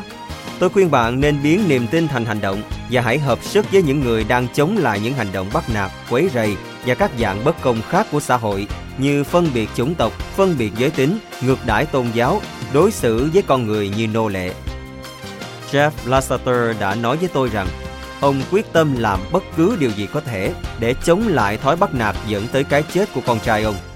Ít lâu sau khi Jeremiah tự sát, cha của cậu đã thành lập dự án Jeremiah 51, một tổ chức phi lợi nhuận đã trở thành nguồn sức mạnh đáng kể trong cuộc chiến xóa bỏ thói bắt nạt. Người cha đó tin rằng nạn bắt nạt cũng giống như bệnh ung thư, và cách duy nhất để ngăn chặn vấn nạn đó là loại bỏ nó. Dự án Jeremiah 51 trong đội bóng của trường Jeremiah mang áo số 51 hoạt động với mục tiêu xóa bỏ nạn bắt nạt tại từng trường học. Tổ chức này cung cấp số điện thoại 866 721 7385 để các học sinh hoặc phụ huynh gọi tới nếu họ biết một học sinh nào đó đang bị bắt nạt. Số điện thoại của đường dây nóng này cho phép người báo về vụ bắt nạt được giấu tên. Các nhân viên của dự án sẽ gọi điện thoại dạy tra về nó trong vòng 4 giờ. Sau đó họ sẽ dõi diễn tiến tình hình. Các phụ huynh cũng có thể gọi tới số điện thoại này để nhờ giúp đỡ nếu như nỗ lực cảnh báo với trường học về hành động bắt nạt bị lờ đi. Trong trường đó, viên dự án 1 đã trực tiếp trao đổi với nhà trường. Tổ chức có trụ sở ở Oakland, California này, thuyết phục các trường đã từng được cáo xảy ra những hành động bắt nạt có chương trình giáo dục nhằm giúp các giáo viên, học sinh, phụ huynh nhận biết dấu hiệu của hiện tượng bắt nạt xảy ra trong trường. Dự án Jeremiah 51 cũng có một chương trình trợ giúp để các học sinh bị bắt nạt có thể nhận được sự giúp đỡ của các học sinh lớp trên ở cùng trường, cũng như sự giúp đỡ từ tổ chức Jeremiah. Dự án 51 cam kết giúp đỡ các học sinh và phụ huynh đương đầu với những hành động bị bắt nạt, ức hiếp. Thật may mắn nếu như bạn chưa từng bị ai bắt nạt. Rất ít người sống trên đời mà không gặp phải một kẻ bắt nạt. Nhưng có sự khác biệt lớn giữa việc bị bắt nạt duy nhất một lần từ một kẻ bắt nạt thiếu suy nghĩ với việc chịu đựng sự bắt nạt dai dẳng bằng lời nói và hành động hiểm độc. Sự hành hạ của Andrew và những lời chế giễu khó chịu nhằm vào tôi chỉ kéo dài trong hai tuần. Jeremiah đã âm thầm chịu đựng những hành động bắt nạt trong một thời gian dài. Cha của Jeremiah cho biết, dù Jeremiah to lớn và khỏe mạnh, cậu đã phải chịu đựng sự hăm dọa và những hành động tấn công trong vài năm. Sự ngần ngại trong việc đấu tranh chống lại những kẻ bắt nạt của bản thân cậu và sự thờ ơ của bạn bè đã làm cho tình hình trở nên tồi tệ hơn.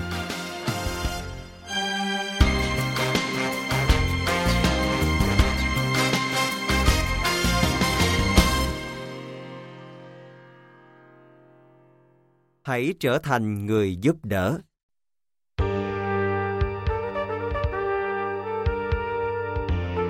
Những người bị bắt nạt trong một thời gian dài có xu hướng trở thành những người sống lủi thủi và thu mình, thiếu tự tin, thiên về trốn tránh hơn là đấu tranh. Thực tế cho thấy những người thuộc các cộng đồng thiểu số và những người có khiếm khuyết về thể chất và tinh thần thường trở thành nạn nhân của sự bắt nạt, xa lánh và các dạng ngược đãi khác. Khi tôi còn là một đứa trẻ, chuyện bắt nạt không được coi là một vấn đề nghiêm trọng. Nhiều người nghĩ đó là một phần của cuộc sống hoặc là chuyện gì đó mà ai cũng biết phải đương đầu như thế nào. Nhưng mức độ nghiêm trọng của nạn bắt nạt đã leo thang trên khắp thế giới. Đã có những cái chết liên quan đến những hành động bắt nạt và mạng sống đang bị đe dọa thường trực vì vấn nạn này. Nếu bạn biết một người nào đó mà bạn nghĩ có thể đang bị bắt nạt, dù là một người bạn, một người thân trong gia đình, một người bạn học hay đồng nghiệp, thì tôi khuyến khích bạn hãy cảnh giác và sẵn sàng đến với người đó để giúp đỡ. Các chuyên gia nói rằng các dấu hiệu thông thường cho thấy ai đó đang là nạn nhân của những hành động bắt nạt gồm có càng ngày càng ngại đến trường, ngại đi làm hoặc tham dự các sự kiện có bạn bè cùng trang lứa, từ chối bàn luận về các sự kiện trong ngày khi về nhà. Quần áo bị rách, những vết thương không được giải thích nguyên nhân, đồ dùng cá nhân bị lấy trộm. Hỏi xin tiền tiêu vặt để mang đến trường, mang vũ khí tới trường. Kêu đau đầu, đau bụng và kêu mệt mỏi, căng thẳng trước khi rời nhà và khi về nhà. Kêu mất ngủ hoặc gặp ác mộng, mất hoặc giảm khả năng tập trung. Những thay đổi rõ rệt trong thói quen ăn uống, ăn nhiều hơn hoặc ít hơn ít tương tác với các bạn cùng trang lứa, thậm chí không giao thiệp với bạn bè. Tự hủy hoại bản thân bằng cách rạch, cào cấu da thịt, rước tóc và các hành động khác. Có vẻ sợ ra khỏi nhà, trốn khỏi nhà, bỗng nhiên bỏ học hoặc bỏ làm. Có tâm trạng không vui trước khi rời khỏi nhà hoặc khi về nhà. Có những bình luận tiêu cực, chẳng hạn như chán đời quá, hoặc mình không thể chịu đựng hơn được nữa, hoặc tất cả mọi người đều ghét bỏ mình. Từ trải nghiệm của bản thân, tôi biết những người bị bắt nạt thường giấu gia đình, bạn bè về sự khổ sở và buồn bã của mình, vì xấu hổ hoặc vì họ sợ tình hình sẽ tồi tệ hơn. Hầu hết những người bị bắt nạt không tìm ra cách để thoát khỏi những kẻ đang hành hạ mình, và điều đó có thể dẫn đến những hậu quả thương tâm. Có vẻ như điều đó đã xảy ra với Jeremiah Lasseter và Amanda Cummings. Tôi đã không nói cho cha mẹ tôi biết tôi bị bắt nạt vì tôi không muốn làm cho cha mẹ lo lắng, không muốn chất thêm gánh nặng cho họ. Tôi nghĩ rằng tôi hoặc cứ để mặc mọi chuyện xảy ra, hoặc tự mình đương đầu với nó. Các nạn nhân của những hành động bắt nạt thực sự cần giúp đỡ. Cho dù có thể không yêu cầu, họ vẫn hoan nghênh những nỗ lực thầm lặng nhằm cải thiện tình hình. Một trong những yếu tố khiến tôi đau đớn nhất trong những lần tôi bị Andrew bắt nạt là sự thiếu lòng trắc ẩn từ các bạn học cùng trường những người chứng kiến sự tấn công bằng lời của kẻ bắt nạt nhưng không làm gì để giúp tôi hết. Tôi mừng vì cuối cùng tôi đã dũng cảm đương đầu với Andrew và thậm chí tôi cảm thấy biết ơn khi cậu ta đã dừng lại. Nhưng vào những ngày đó tôi thường tự hỏi, những người tốt thường ra tay cứu giúp người khác ở đâu cả rồi? Kinh Thánh kể với chúng ta rằng một chuyên gia về luật đã có lần cố thử thách Chúa Giêsu bằng cách hỏi: Tôi phải làm gì để được hưởng cuộc sống vĩnh hằng? Giêsu đã hỏi người đó, trong luật điều ấy được viết như thế nào? Yêu Chúa Trời bằng cả trái tim, tâm hồn, sức mạnh và tinh thần. Người đó đáp, và yêu quý láng giềng như yêu bản thân mình. Người đó hỏi Giêsu, vậy ai là láng giềng của ngươi? Giêsu đáp bằng cách kể một câu chuyện về người Samarita. Chuyện như sau. Một người lữ hành bị cướp bóc, đánh đập và bị bỏ mặt cho đến chết trên đường từ Jerusalem đi Jericho. Hai người đi ngang qua không hề động lòng trắc ẩn, nhưng người thứ ba, người đến từ Samarita, đã giang tay giúp đỡ. Người Samarita đó đã chăm sóc và băng bó vết thương cho nạn nhân, đặt ông lên lưng lừa và đưa ông tới một nhà trọ để chăm sóc. Khi người lữ hành bình phục, trước khi chia tay, người Samarita còn cho người lữ hành tiền và hứa sẽ quay trở lại thăm ông. Sau khi kể câu chuyện đó, Chúa Giêsu hỏi rằng người nào trong ba người đi đường đó là hàng xóm thực sự của nạn nhân bị cướp bóc. Vị kia trả lời, đó là người đã đối xử với nạn nhân bằng lòng nhân từ. Chúa Giêsu liền nói, vậy thì hãy làm như thế. Tôi khuyến khích bạn cũng hãy làm như thế. Kinh Thánh cũng dạy chúng ta rằng anh em muốn người ta làm cho mình thế nào thì hãy làm cho người ta như thế. Đây được gọi là luật vàng và là một trong những nguyên tắc sống cơ bản của người theo đạo cơ đốc. Nguyên tắc này đi đôi với lời răng, hãy yêu quý láng giềng như yêu quý bản thân mình và đi đôi với sự đảm bảo rằng chúng ta đối xử với người khác như thế nào thì Chúa Trời sẽ đối xử với chúng ta như thế.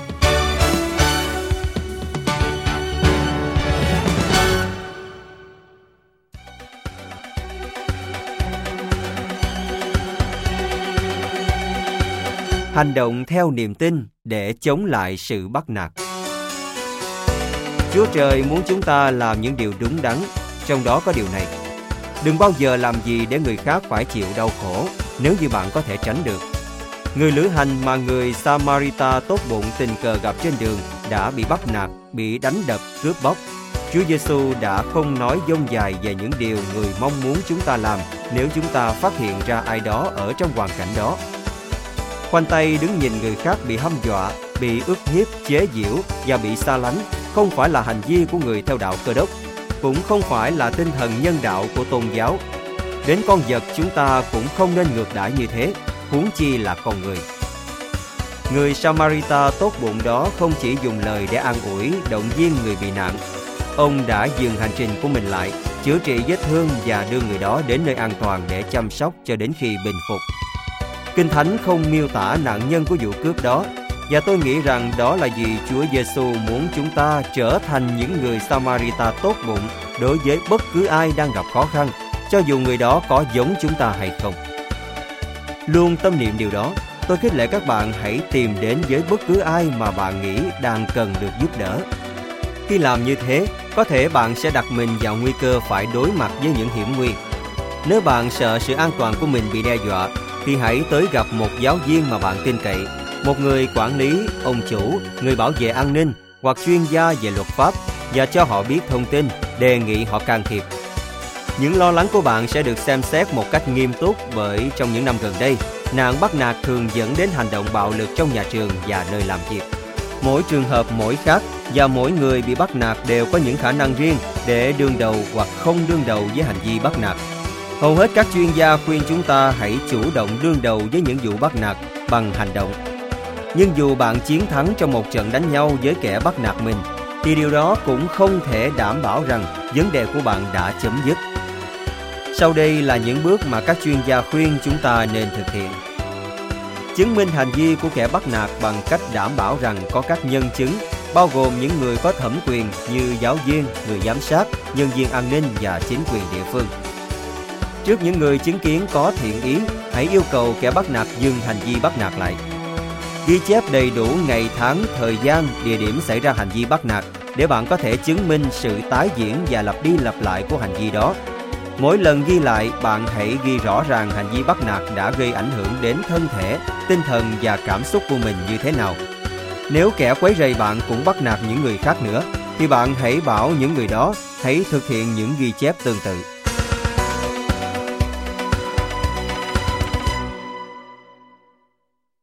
Sử dụng công nghệ thông tin để bắt nạt. Có những kiểu bắt nạt khác đã trở nên phổ biến cùng với sự phát triển của công nghệ thông tin dựa vào Internet và hệ thống tin nhắn bằng điện thoại di động. Kiểu bắt nạt này được gọi là kiểu bắt nạt dựa trên công nghệ thông tin. Và mặc dù người thực hiện hành vi bắt nạt không cần xuất hiện trước mặt nạn nhân, nó gây hại nhiều chẳng kém gì các kiểu bắt nạt trực tiếp. Và thường thì kẻ bắt nạt thông qua thế giới ảo cũng hăm dọa và bắt nạt nạn nhân ở ngoài đời thực. Cũng thường thấy chuyện người và người bắt nạt nhau qua phương tiện thông tin bằng những lời đe dọa, đồn đại và ngôn ngữ thô tục. Bắt nạt dựa trên phương tiện thông tin được coi là một yếu tố liên quan đến nhiều vụ tự sát của thiếu niên xảy ra trong những năm gần đây. Ryan Holligan, một học sinh lớp 8 ở Vermont, Hoa Kỳ, đã tự sát vào năm 2003 sau khi những lời đồn đại về cậu lan tràn trên Internet.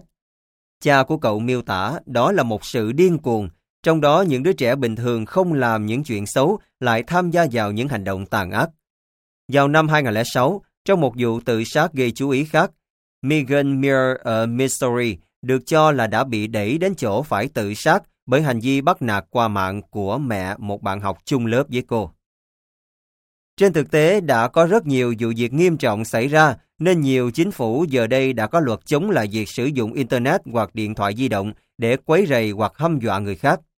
Nếu bạn cảm thấy ai đó đang hành hạ bạn bằng những bức thư điện tử, những lời lẽ đăng trên mạng xã hội hoặc tin nhắn qua điện thoại, thì tôi xin khẳng định rằng có nhiều cách để phản ứng.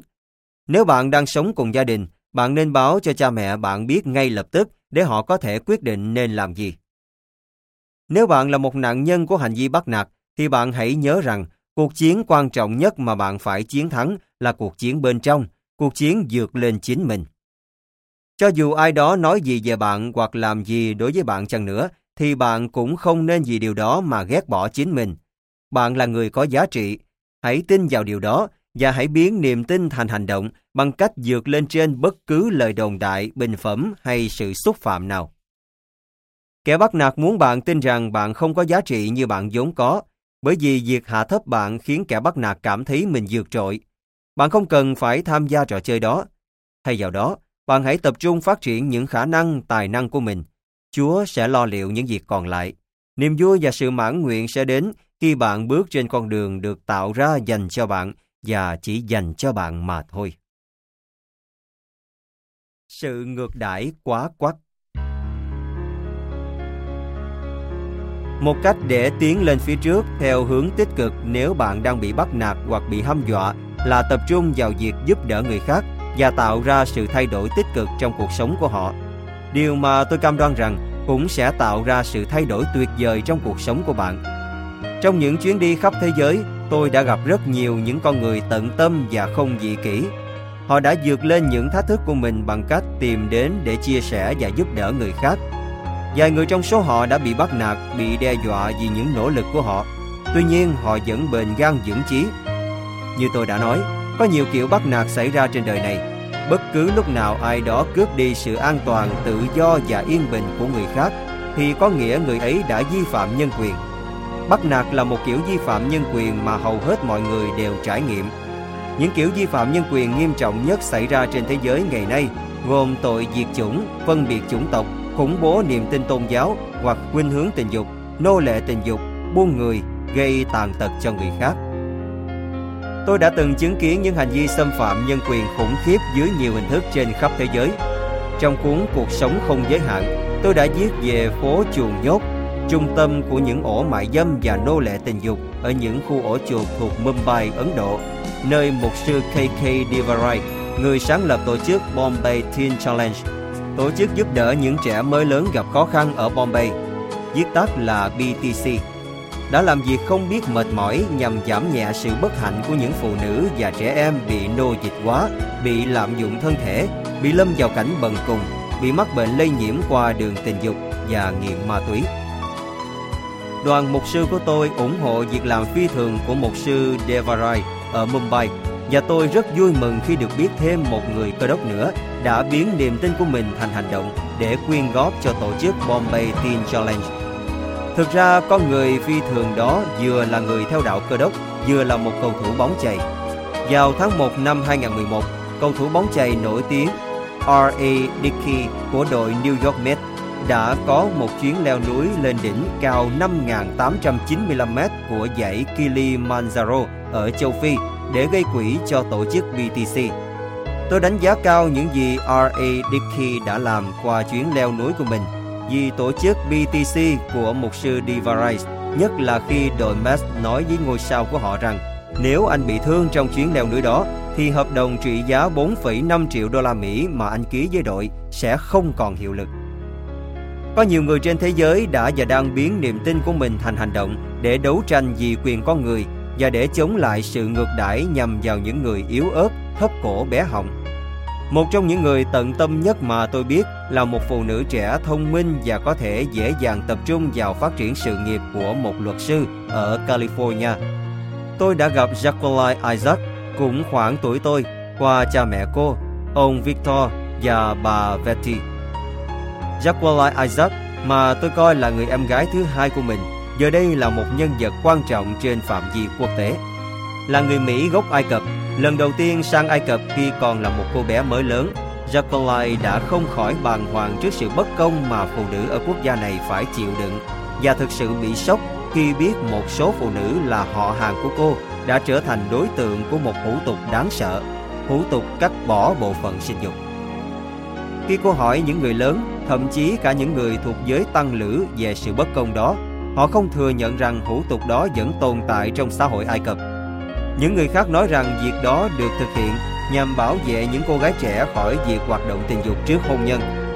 Quỹ Nhi đồng Liên Hiệp Quốc UNICEF ước tính 140 triệu phụ nữ trên thế giới trở thành đối tượng bị ảnh hưởng của các hủ tục tàn nhẫn vẫn còn tồn tại một cách phổ biến ở Ai Cập, Ethiopia và tại một số cộng đồng ở Kenya và Senegal. Nhiều người ở quốc gia đó tin rằng hủ tục nói trên hủ tục được thực hiện đối với trẻ em từ sơ sinh cho tới 15 tuổi, được thi hành vì yêu cầu của tôn giáo họ, mặc dù không tôn giáo lớn nào yêu cầu phải duy trì hủ tục này. Những người khác tin rằng việc cắt bỏ bộ phận sinh dục giúp bảo vệ các em gái khỏi quan hệ tình dục cho tới khi họ sẵn sàng bước vào hôn nhân. Tất cả những gì em biết là những bé gái đã bị cắt bỏ một phần cơ thể và điều đó thật khủng khiếp. Jackie tâm sự với tôi. Những chuyện đó khiến em bị sốc. Nếu như không nhờ ân phước của Chúa thì em có thể đã là một trong những em gái đó. Em may mắn là một người Mỹ gốc Ai Cập và em cảm thấy em có trách nhiệm giúp những người phụ nữ ở quê hương mình hiểu rõ quyền và sự tự do của họ. Sau khi Jackie trở về Mỹ học tập và lấy được bằng luật, cô trở thành một luật sư bảo vệ nhân quyền ở Ai Cập, châu Á và châu Phi, Trung Đông. Cô thường xuyên thực hiện các chuyến đi tới các vùng nông thôn ở Ai Cập và các nước khác trong các chiến dịch bảo vệ quyền con người. Nhiều lần các thủ lĩnh tôn giáo và các nhà lãnh đạo cộng đồng cố che đậy hoặc nói sai sự thật về những hủ tục vẫn tồn tại trong cộng đồng của họ. Khi Jacqueline biết được rằng một giáo sĩ lớn tuổi bảo các bà mẹ trong giáo đoàn của ông ta phải để con gái của họ chịu hủ tục cắt bỏ bộ phận sinh dục, cô ta đã đương đầu với ông ta. Ông ta nói với cô rằng, thà bị cắt mất cánh tay phải còn hơn để cả cơ thể cô bị thiêu ở địa ngục. Ý nói để các cô gái bị cắt bỏ một phần cơ thể còn hơn để họ có nguy cơ hoạt động tình dục ngoài hôn nhân.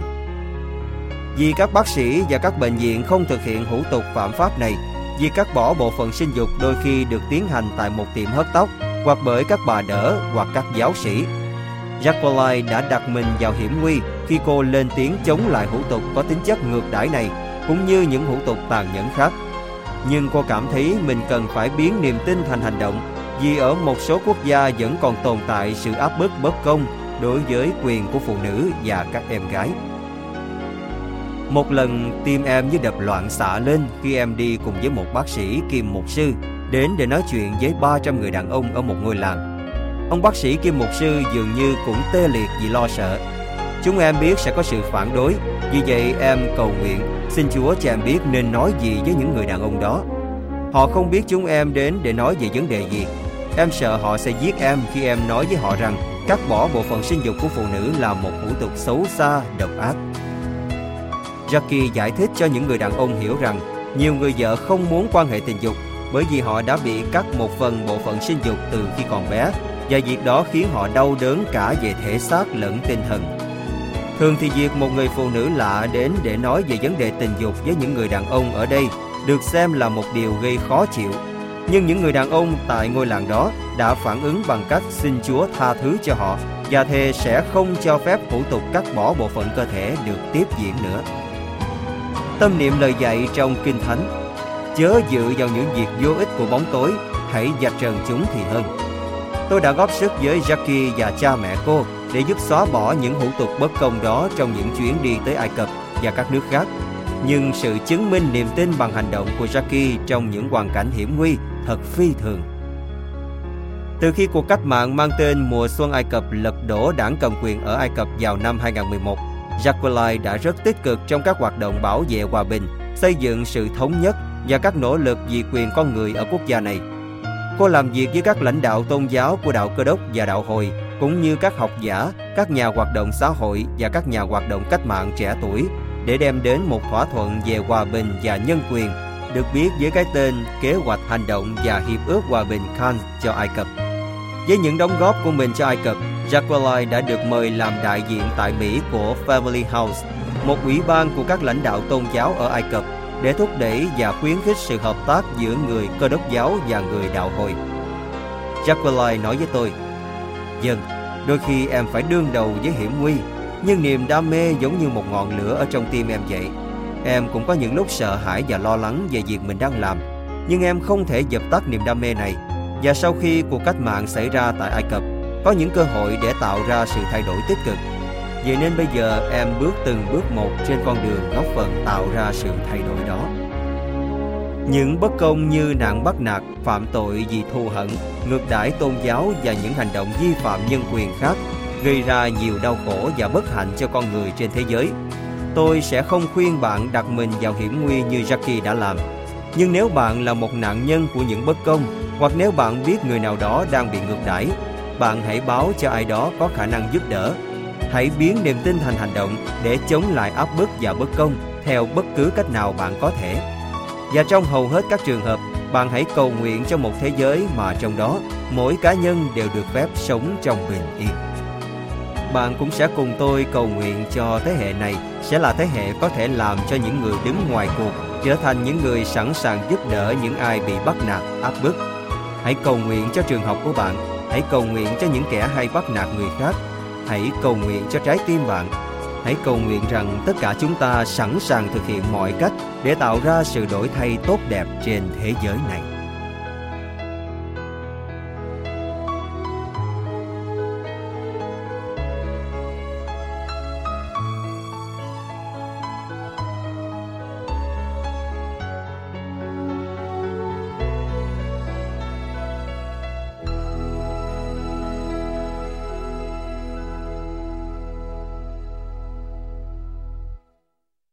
Phần 8. Từ bỏ để dương cao hơn.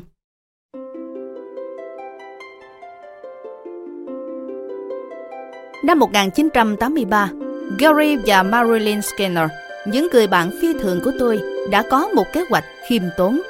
Khi đó họ đã kết hôn và bắt đầu xây dựng tổ ấm gia đình ở quê hương Canada của Marilyn.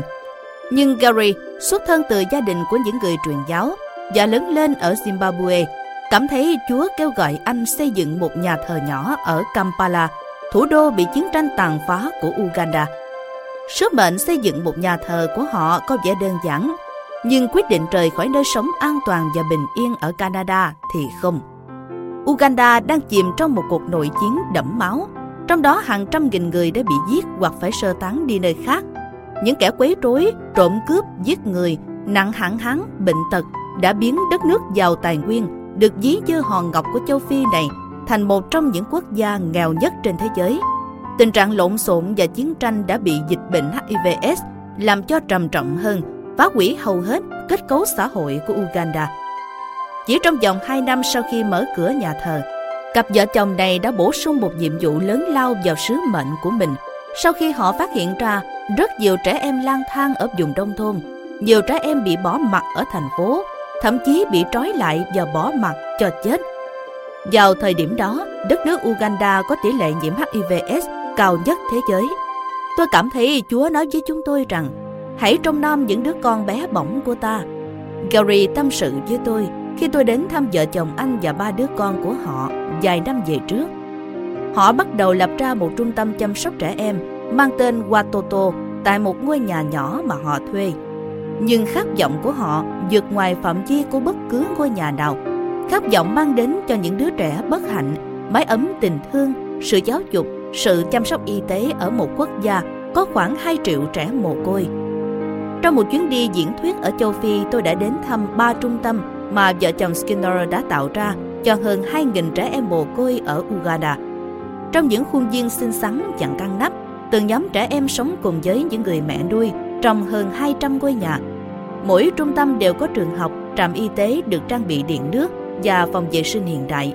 Những phương tiện sinh hoạt hiện đại vẫn còn hiếm ở hầu hết các vùng của Uganda, được cung cấp từ những người tình nguyện khắp nơi trên thế giới. Những người sẵn sàng chung tay giúp cho vợ chồng Skinner khi họ quyết tâm biến niềm tin thành hành động.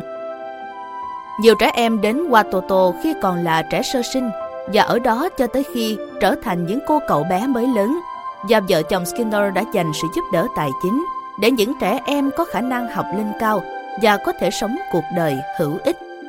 Hơn 50 trẻ ở Watoto giờ đây đang theo đuổi trình độ học vấn cao. nhiều em nhỏ khác sẽ noi theo những tấm gương phấn đấu dương lên đó. Trung bình mỗi tháng, một trung tâm tình thương của Watoto nhận 15 trẻ em sơ sinh mồ côi hoặc bị bỏ rơi. Vợ chồng Skinner cho biết nhiều trẻ em được đưa tới Watoto đã bị nhiễm HIV. Vợ chồng Skinner đã tạo được thành công ngoài sức tưởng tượng, bất chấp những thập kỷ của chiến tranh, sự tàn phá và tàn bạo xảy ra xung quanh họ. Trong năm 2004, ước tính có 20.000 trẻ em bị những kẻ nổi loạn bắt cóc. Những bé trai trong những vụ bắt cóc đó bị ép phải thực hiện các hành động khủng bố tại cộng đồng của mình như những lính du kích.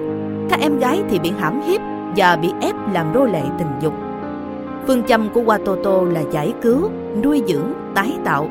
Mục tiêu của họ là cứu thế hệ đã chịu nhiều mất mát vì chiến tranh, bệnh tật, đói nghèo để giúp những người sống sót trở thành những người lãnh đạo theo cơ đốc giáo, có giáo dục, sống hữu ích, được trang bị các điều kiện cần thiết và sẵn sàng xây dựng lại đất nước. Vợ chồng Skinner cũng chăm sóc tinh thần cho những phụ nữ bị ngược đãi và bị bần cùng quá thông qua chương trình mang tên Sống với hy vọng, một chương trình dạy kỹ năng sống cho các phụ nữ thiệt thòi. Tư vấn và đào tạo nghề giúp họ tìm được mục đích sống, sự tôn trọng và tương lai. Marilyn nói với tôi rằng vợ chồng họ vẫn tiếp tục những việc làm đó, bất chấp nạn trộm cướp, những lời đe dọa và những hành động bạo lực mà họ phải đối mặt trong nhiều năm. Đã hơn một lần họ can đảm đặt chân tới những vùng nguy hiểm nhất.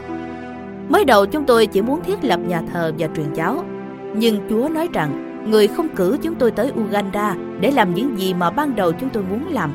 Người cử chúng tôi tới đây để thực hiện công việc của người thông qua những hoạt động giúp đỡ người bất hạnh. Marilyn nói, dẫu vậy giờ đây nhà thờ của họ phục vụ hơn 20.000 thành viên ở 8 khu dân cư. Sứ mệnh của họ vẫn đang phát triển bởi vì nhu cầu còn rất lớn. Gary nói, nhưng Chúa vĩ đại và chúng tôi tin rằng chúng tôi có thể tạo ra sự thay đổi. Anh nói thêm, ngày nay thế giới đã biết đến vợ chồng Skinner cũng như các hoạt động truyền giáo và thiện nguyện của họ nhờ những chương trình biểu diễn của ca đoàn Watoto, một ca đoàn thu âm các đĩa nhạc và đi khắp thế giới thực hiện các buổi biểu diễn âm nhạc mang tên Hy vọng cùng các hoạt động quyên góp để tiếp tục phát triển sứ mệnh của mình.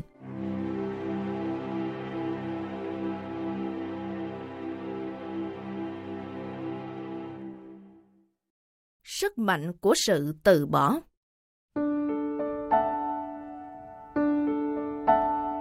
Khái niệm từ bỏ có thể trở nên khó hiểu bởi hầu hết chúng ta khi nghe nói đến từ ngữ này đều liên hệ nó với sự thất bại, bỏ cuộc, đầu hàng. Khi vợ chồng Skinner từ bỏ những kế hoạch ban đầu của mình ở Uganda để theo đuổi kế hoạch lớn lao hơn của Chúa, họ hiểu rằng Chúa với sự sáng suốt và thông tuệ của mình có một tầm nhìn rộng lớn hơn dành cho họ, một kế hoạch vượt trên bất cứ kế hoạch nào họ ấp ủ khi họ còn ở Canada. Chắc hẳn trong cuộc đời mình, bạn đã từng phải thực hiện vài sự từ bỏ.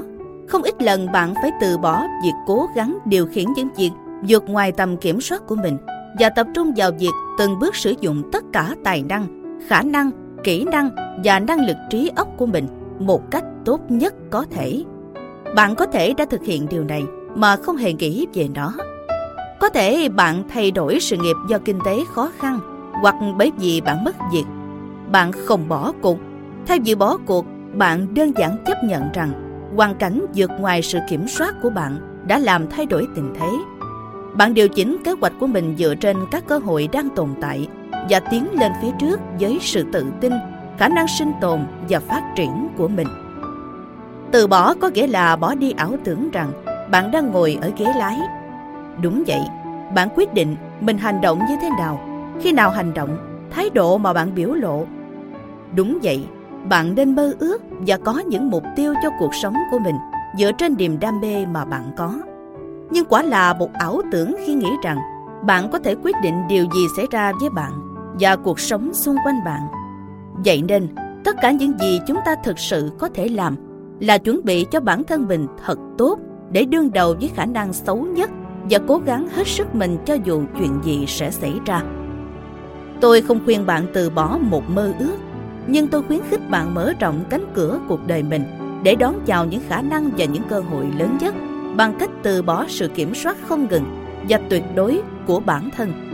Thật khó nắm bắt được toàn bộ ý nghĩa của việc giành thắng lợi qua việc từ bỏ, trừ khi bạn đã kết hôn. Tôi đùa đấy, có lẽ không hoàn toàn đúng như vậy đâu. Tôi tin rằng khi bạn yêu một người nào đó, bạn từ bỏ nhiều thứ. Bạn từ bỏ sự dị kỷ và thái độ coi bản thân mình là trung tâm. Bạn từ bỏ nhu cầu được là người luôn luôn đúng. Và tất nhiên, bạn từ bỏ luôn chiếc điều khiển từ xa. Khi mọi người biết về cuộc đời tôi qua sách báo hoặc chứng kiến tôi sống một cuộc sống hạnh phúc và hữu ích, họ thường chúc mừng tôi đã chiến thắng khuyết tật.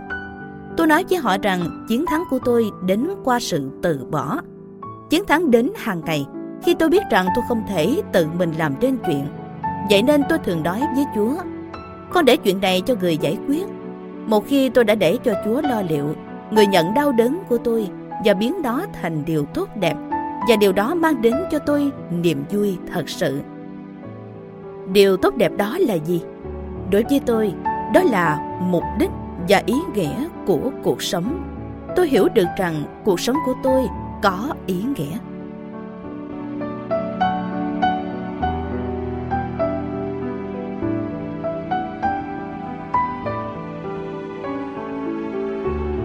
Tác phẩm Đừng bao giờ từ bỏ khát vọng.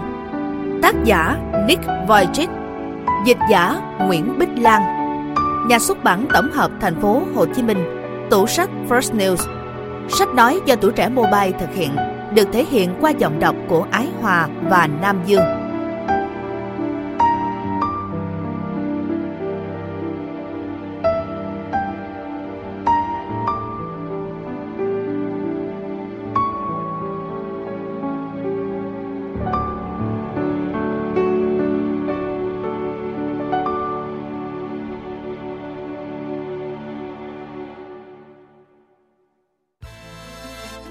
Phần 9 Hãy gieo hạt giống tốt lành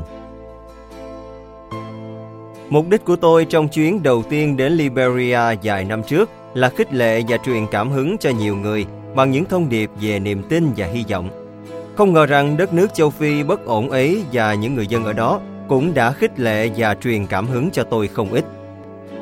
Trong một thời gian dài, đất nước nhỏ bé gian biển ấy được biết đến là một trong những quốc gia nghèo nhất và có nạn tham nhũng bạo lực trầm trọng nhất trên thế giới. Mặc dù Liberia từng nằm trong số những quốc gia giàu tài nguyên, có công nghiệp phát triển và dân trí cao nhất châu Phi, nó đã phải đương đầu với những thách thức to lớn trong suốt hơn 30 năm biến động chính trị.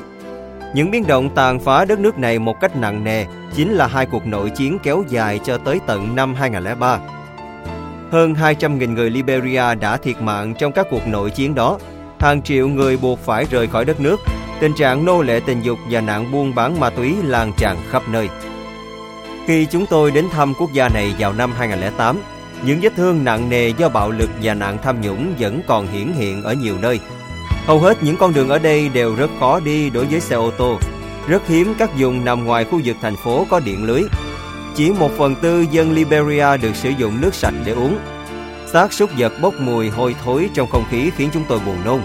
Nhiều người dân chúng tôi nhìn thấy trên đường có vẻ như bị suy dinh dưỡng và phải sống trong nghèo túng. Hết lần này đến lần khác, chúng tôi tìm thấy những người đàn ông, đàn bà, trẻ em cắm cúi bên những thùng rác và những đống đồ phế thải để tìm thức ăn. Có lẽ bạn sẽ hỏi, tôi có thể tìm thấy sự khích lệ ở đâu trong cái bức tranh ảm đạm đó? Ở mọi nơi chúng tôi đặt chân tới. Bạn thấy đấy, Đói nghèo và tình trạng bị bỏ mặt là tàn dư từ quá khứ đầy ám ảnh của Liberia, một quá khứ đen tối bị những nhà độc tài và thủ lĩnh quân sự hiếu chiến thống trị. Tuy nhiên trong chuyến thăm của mình, chúng tôi cũng nhìn thấy tương lai của Liberia, một tương lai chứa đựng nhiều hy vọng.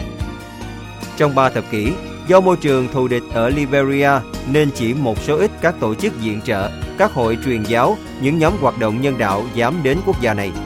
Nhưng từ năm 2005, tình hình đã thay đổi một cách đáng ngạc nhiên. Hàng tỷ đô la được đổ vào Liberia, riêng nước Mỹ đã đóng góp 230 triệu đô la mỗi năm cho các nỗ lực tái thiết Liberia. Nhóm đã thu xếp chuyện ăn ở cho chúng tôi trong chuyến thăm vào năm 2008 là một trong nhiều nhóm hoạt động từ thiện gắn liền với những nỗ lực quốc tế nhằm giúp tái thiết đất nước Liberia. Chúng tôi được bố trí ở trên chiếc tàu Africa Mercy, một con tàu thuộc đoàn tàu Mercy Đó nguyên là một chiếc phà lớn được cải tiến thành một con tàu của tình thương. Một bệnh viện nổi có tải trọng 16.572 tấn với 8 tầng, mỗi tầng có diện tích hơn 3.600 m2. Nhân viên của bệnh viện là một đội ngũ gồm hơn 400 phẫu thuật viên, bác sĩ, y tá, nhà sĩ, chuyên gia nhãn khoa, chuyên gia vật lý trị liệu và những chuyên gia chăm sóc sức khỏe giàu nhân ái đến từ 40 quốc gia.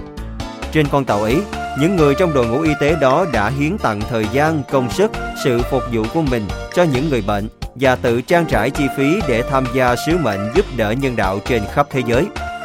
95% các cơ sở y tế của Liberia bị phá hủy trong các cuộc nội chiến nói trên. Trong thời gian tôi ở đó, những thiết bị chức năng cao cấp trên tàu là những thiết bị hiện đại nhất trên thế giới. Chỉ trong vài ngày đã có hàng nghìn người xếp hàng lên tàu tìm sự giúp đỡ. Africa Mercy là bệnh viện nổi lớn nhất của các tổ chức nhân đạo trên thế giới. Sứ mệnh của đoàn tàu Mercy là mang đến hy vọng và sự hàn gắn cho những người khốn khó bị lãng quên trên thế giới bằng cách yêu thương và giúp đỡ họ. Trong buổi nói chuyện của tôi với 400 người tình nguyện làm việc trên con tàu đặc biệt này, tôi đã bày tỏ sự khâm phục trước món quà lớn lao của tài năng và kỹ năng mà đội ngũ tình nguyện viên trên tàu đã thể hiện trong việc phục vụ những người cần được giúp đỡ nhất. Thời gian làm việc trên tàu của mỗi tình nguyện viên ít nhất là 2 tuần, nhưng một số người đã làm việc ở đây trong nhiều năm. Họ tự trả tiền phòng và các chi phí sinh hoạt khác ở trên tàu. Vì các chuyên gia y tế cống hiến thời gian của họ theo cách này, thật đáng kinh ngạc. Tôi đã ở trên tàu và đã thăm 6 phòng điều trị bệnh ở đó, nơi các bệnh nhân được chữa bệnh hoại thư, bệnh đục thủy tinh thể, khuyết tật sức môi và hở hàm ếch, bỏng, ung bướu, gãy chân tay, chứng trầm cảm sau khi sinh con và nhiều chứng bệnh khác. Sau đó tôi được biết rằng trong hơn 4 năm tàu Africa Mercy phục vụ ở Liberia, đội ngũ tình nguyện viên y tế đã thực hiện hơn 71.800 ca phẫu thuật đặc biệt, 37.700 đợt điều trị và chăm sóc răng miệng cho rất nhiều bệnh nhân. Các tình nguyện viên trên tàu Africa Mercy chăm sóc và chữa bệnh miễn phí cho hàng nghìn bệnh nhân là một ví dụ tuyệt vời của việc gieo những hạt giống tốt bằng cách biến niềm tin thành hành động để phục vụ giúp đỡ người khác. Khi tôi trở về nhà, tôi kể về những người tình nguyện trên tàu Africa Mercy cho Michelle, em gái của tôi, và cũng là một y tá giống như mẹ tôi, nghe một cách say sưa đến mức em tôi đã không chần chừ quyết định đăng ký đi làm tình nguyện trên con tàu đó. Cũng như tôi, em gái tôi tin rằng tất cả chúng ta nên gieo những hạt giống tốt để phát triển thành những thân cây khỏe mạnh, đơm hoa kết trái cho nhiều năm, tạo thêm nhiều hạt giống tốt và nhiều cây đơm trái trong tương lai. Michelle và tôi có thể sẽ không tận mắt thấy những trái ngọt được tạo ra từ những gì chúng tôi làm trong thời gian chúng tôi sống trên trái đất này. Nhưng như vậy cũng không hề gì. Việc của chúng tôi là gieo những hạt giống tốt nhiều đến mức có thể với nhận thức rằng Chúa sẽ quyết định hạt nào phát triển, hạt nào không. Tôi khuyến khích bạn gieo những hạt giống của tình yêu, sự khích lệ, cảm hứng và lòng tốt nhiều hết mức có thể. Điều cốt yếu trong tình yêu và niềm tin là hành động. Hãy biến tình yêu và niềm tin thành hành động trong những hoàn cảnh mà hai món quà đó có thể đóng góp để tạo nên sự tốt đẹp lớn lao hơn. Đó là điều mà bạn có thể lựa chọn mỗi buổi sáng Hãy quyết định rằng bạn sẽ sử dụng tài năng và khả năng mà đấng sáng tạo ban cho mình để phục vụ những mục đích lớn lao hơn. Mỗi chúng ta đều có những tài năng và khả năng nhất định và tất cả chúng ta đều có ảnh hưởng đối với bạn bè, gia đình và mạng lưới công việc cho phép chúng ta phát triển tài năng, khả năng của mình bằng cách thu hút những người khác để họ cũng có thể gieo những hạt giống tốt lành. Những con tàu tình nguyện trong đoàn tàu Mercy được tạo ra bởi một cặp vợ chồng theo đạo cơ đốc những người đã hành động theo niềm tin để gieo những hạt giống tốt và phục vụ người khác theo những cách đáng kinh ngạc. Don và Dijon Stephen thành lập đoàn tàu Mercy khi họ đang sống ở Thụy Sĩ. Khi đó họ đã được khắp thế giới biết đến qua những chương trình hoạt động nhân đạo nhằm cung cấp điều kiện chăm sóc y tế hiện đại tới những người nghèo khó nhất tại những nước đang phát triển. Don có bằng thần học, còn Dion là một y tá có đăng ký hoạt động Họ được khích lệ để sửa chữa chiếc tàu nhân đạo đầu tiên vào năm 1976 sau khi John Paul, con trai của họ chào đời với khuyết tật nặng nề về trí tuệ. Khi đó, Don thực hiện một chuyến đi tới Ấn Độ và gặp mẹ Teresa. Mẹ đã khuyến khích vợ chồng ông góp sức với mình trong sứ mệnh phục vụ những người cần giúp đỡ nhất trên thế giới. John Paul sẽ giúp anh chị trở thành đôi mắt, đôi tay, đôi chân, đôi tay của nhiều người khác. Vợ chồng Stephen không giàu có, nhưng họ được sự khích lệ của mẹ Teresa truyền cảm hứng mạnh mẽ đến mức họ đã thuyết phục được một ngân hàng Thụy Sĩ cho vay một triệu đô la để mua con tàu đầu tiên. Một chiếc tàu thủy thủ cỡ lớn không còn hoạt động của Italia. Từ đó, chương trình nhân đạo của họ đã nhận được sự giúp đỡ ủng hộ của những nhà hảo tâm trên khắp thế giới, trong đó có hãng cà phê Starbucks. Hãng này đã đặt một cửa hàng cung cấp cà phê trên tàu để phục vụ miễn phí những tình nguyện viên y tế. Đó là nguồn cảm hứng lớn lao đầu tiên mà tôi tìm thấy ở Liberia. Một chiếc phà khổng lồ của Đan Mạch được cải tiến thành một chiếc tàu thủy của tình thương bởi hàng trăm tình nguyện viên tuyệt vời và một đôi vợ chồng theo đạo cơ đốc. Những người đã được truyền cảm hứng để phục vụ những người khác bằng tấm gương phục vụ người khác thuyết phục nhất, mẹ Teresa. Qua công việc không gợn sự dị kỷ giữa những người nghèo khổ ở Calcutta và những chương trình nhân đạo mà mẹ Teresa thiết lập ở 123 nước, người phụ nữ khiêm nhường này đã truyền cảm hứng cho hàng triệu người như vợ chồng Stephen để những người đó gieo hạt giống của lòng nhân từ trên khắp thế giới. Có thể bạn sẽ hỏi, tôi có thể làm gì? Hoặc tôi phải làm gì để cống hiến? Câu trả lời là, hãy cống hiến bản thân bạn. Bạn và những tài năng mà đấng sáng tạo ban cho bạn là những món quà ý nghĩa nhất mà bạn có thể trao tặng cho người khác khi bạn biến niềm tin thành hành động để gieo những hạt giống tốt bằng cách phục vụ người khác, có nghĩa là bạn huy động và khai thác khả năng vượt ngoài sức tưởng tượng của bản thân. Bạn có thể thấy rất nhiều mạng sống được cứu và biết bao cuộc đời đổi thay nhờ vợ chồng Stephen và những con tàu nhân ái của họ, hoặc nhờ mẹ Teresa và hơn 600 chương trình nhân đạo mà bà đã thiết lập trên khắp thế giới.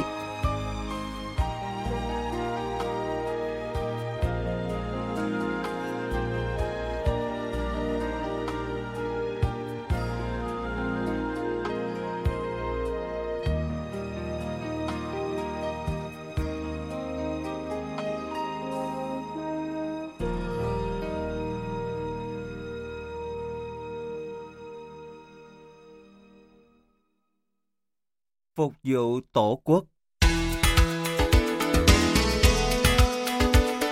Nguồn cảm hứng lớn lao thứ hai mà tôi tìm thấy ở Liberia là một người phụ nữ giống như mẹ Teresa, người lãnh đạo các hoạt động nhân đạo và là một người theo đạo cơ đốc có tầm ảnh hưởng lớn. Có thể bạn sẽ ngạc nhiên khi biết rằng người phụ nữ đó là một chính trị gia ở một đất nước nổi tiếng vì những nhà lãnh đạo tham nhũng. Hoặc đầu tôi cảnh giác, nhưng cũng giống như những người khác trên khắp thế giới, tôi nhanh chóng nhận ra rằng Alan Johnston Sirleaf không giống như những bạo chúa và những thủ lĩnh quân Việt tiền nhiệm của bà ở Liberia. Năm 2005, người phụ nữ theo đạo cơ đốc từng tốt nghiệp Đại học Harvard, được nhiều người gọi bằng cái tên triều mến mẹ Alan đó, đã trở thành chị nữ tổng thống đầu tiên của Liberia sau khi đã bị người tiền nhiệm của bà bỏ tù hai lần. Khi đó, bà cũng là người phụ nữ duy nhất giữ cương vị tổng thống ở châu Phi Việc bầu bà vào chức tổng thống được ca ngợi là một bước tiến lớn của quốc gia đã tụt hậu ở mức đáng ngại này. Cựu đệ nhất phu nhân của nước Mỹ Laura Bush và cựu Bộ trưởng Ngoại giao Condoleezza Rice đã dự lễ nhậm chức của bà. Vị nữ tổng thống mới có những nhiệm vụ khó khăn. Có lẽ bà đã hy vọng kiềm chế được nạn tham nhũng và tạo ra nhiều công an việc làm cho một đất nước có tới 85% dân số thất nghiệp. Nhưng trước tiên, bà phải làm cho những ngọn đèn bừng sáng sau nhiều năm chiến tranh, ngay cả thủ đô Monrovia cũng không có điện, không có nước máy và hệ thống nước thải. Là con gái của một người Liberia bản địa đầu tiên được bầu vào cơ quan lập pháp, Tổng thống Sirleaf cũng tiếp nhận sự giáo dục trong hệ thống chính trị đầy biến động của đất nước bà. Bà đã nhận học bổng quản lý nhà nước của trường Harvard Kennedy, một phần để tránh bị cầm tù vì hành động chống tham nhũng trong giới cầm quyền ở Liberia. Trở về nước, bà bị bỏ tù hai lần vì tiếp tục đấu tranh chống tham nhũng. Có lần bà phải trốn khỏi đất nước trong khoảng thời gian 5 năm và làm việc trong hệ thống ngân hàng quốc tế. Sự kết thúc thời kỳ thống trị đẫm máu của nhà độc tài Charlie Tyler bắt đầu khi hàng nghìn phụ nữ ở Liberia mặc đồ màu trắng do Sirleaf và nhà hoạt động xã hội Lima Bowie dẫn đầu, tập trung tại một sân vận động ở Monrovia đòi hòa bình cho đất nước. Họ ở đó trong nhiều tháng qua mùa hè nóng như thiêu đốt, qua cả những mùa mưa, thu hút sự chú ý của báo giới và khiến dư luận quốc tế quan tâm đến sự ngược đãi nhân quyền của chính phủ Tyler. Vào thời điểm đó, những người phản kháng tập hợp bên ngoài một khách sạn có những tướng lĩnh của Tyler đang họp và không cho những người cầm đầu bộ máy quân sự đó rời khỏi khách sạn. Tyler cuối cùng buộc phải trốn ra nước ngoài. Ông ta bị bắt và bị Liên Hiệp Quốc xét xử như một tội phạm chiến tranh. Năm 2005, Sirleaf được bầu làm tổng thống của Liberia để tái lập hòa bình cho đất nước của bà. Ba năm trước khi tôi gặp bà, đất nước Liberia vẫn đang phải vật lộn để phục hồi sau nhiều thập kỷ của bạo lực và sự bỏ mặt. Lần đầu tiên trong những năm dài tăm tối, người dân Liberia không còn bị chính phủ của họ đàn áp nữa. Vào thời điểm đó, Liên Hiệp Quốc đang giúp họ duy trì hòa bình với một lực lượng gìn giữ hòa bình gồm hơn 15.000 người. Trong 25 phút trò chuyện giữa tôi và bà Solif tại văn phòng của Tổng thống, tôi bị ấn tượng bởi sức mạnh và sự quan tâm của bà. Có một lý do khiến bà vừa được coi là người mẹ của Liberia, vừa được biết đến như một người đàn bà thép. Tôi rất căng thẳng khi gặp bà bởi vì tôi chưa từng gặp mặt một người lãnh đạo quốc gia nào trước đó. Tổng thống Solis đón chào tôi chỉ vài ngày trước sinh nhật lần thứ 70 của bà và sự xuất hiện của một người bà cùng sự ấm áp toát lên từ đôi mắt của bà khiến tôi có cảm giác thoải mái và gần gũi ngay lập tức. Bà cũng nói cho tôi biết rằng bà nằm trong số 60% dân số Liberia theo đạo công giáo. Bà được nuôi dưỡng để trở thành một người của hội giám lý và trong những năm thơ ấu, bà đã theo học tại trường học của hội giám lý. Chúng tôi nói với nhau về niềm tin và tôi có thể thấy rằng sức mạnh bên trong con người bà bắt nguồn từ niềm tin tôn giáo. Tôi không phải là một tổng thống, nhưng nếu tôi phục vụ quốc gia nào trong vai trò tổng thống thì tôi muốn được trở thành một vị tổng thống giống như bà. Vì tôi đến đất nước của Tổng thống Sirleaf để diễn thuyết trước một số nhóm người, Tổng thống đề nghị tôi khích lệ người dân Liberia tạo điều kiện cho con họ học hành và quay trở lại với đồng ruộng để cấy trồng, đặc biệt là trồng lúa, bởi nội chiến đã phá hoại sản xuất nông nghiệp một cách nghiêm trọng, đến mức nước này phải nhập khẩu phần lớn lượng gạo để nuôi sống người dân. Bà gây ấn tượng với tôi bằng ý thức mạnh mẽ của bà trong nhiệm vụ phục vụ 3,5 triệu người và tái thiết một đất nước đã bị tàn phá nặng nề. Từ khi bà lên làm tổng thống, Liberia đã hoan nghênh sự giúp đỡ từ các nước khác, mở cửa đón 16 tỷ đô la Mỹ vốn đầu tư nước ngoài. Về tính cách, tôi nhận thấy Sterling là một người phụ nữ đầy lòng quan tâm đến người khác. Trong trường hợp của chúng tôi, trước khi đón chúng tôi, bà cho chúng tôi mượn hai chiếc SUV để sử dụng làm phương tiện đi lại trên những con đường gập ghềnh ở đó.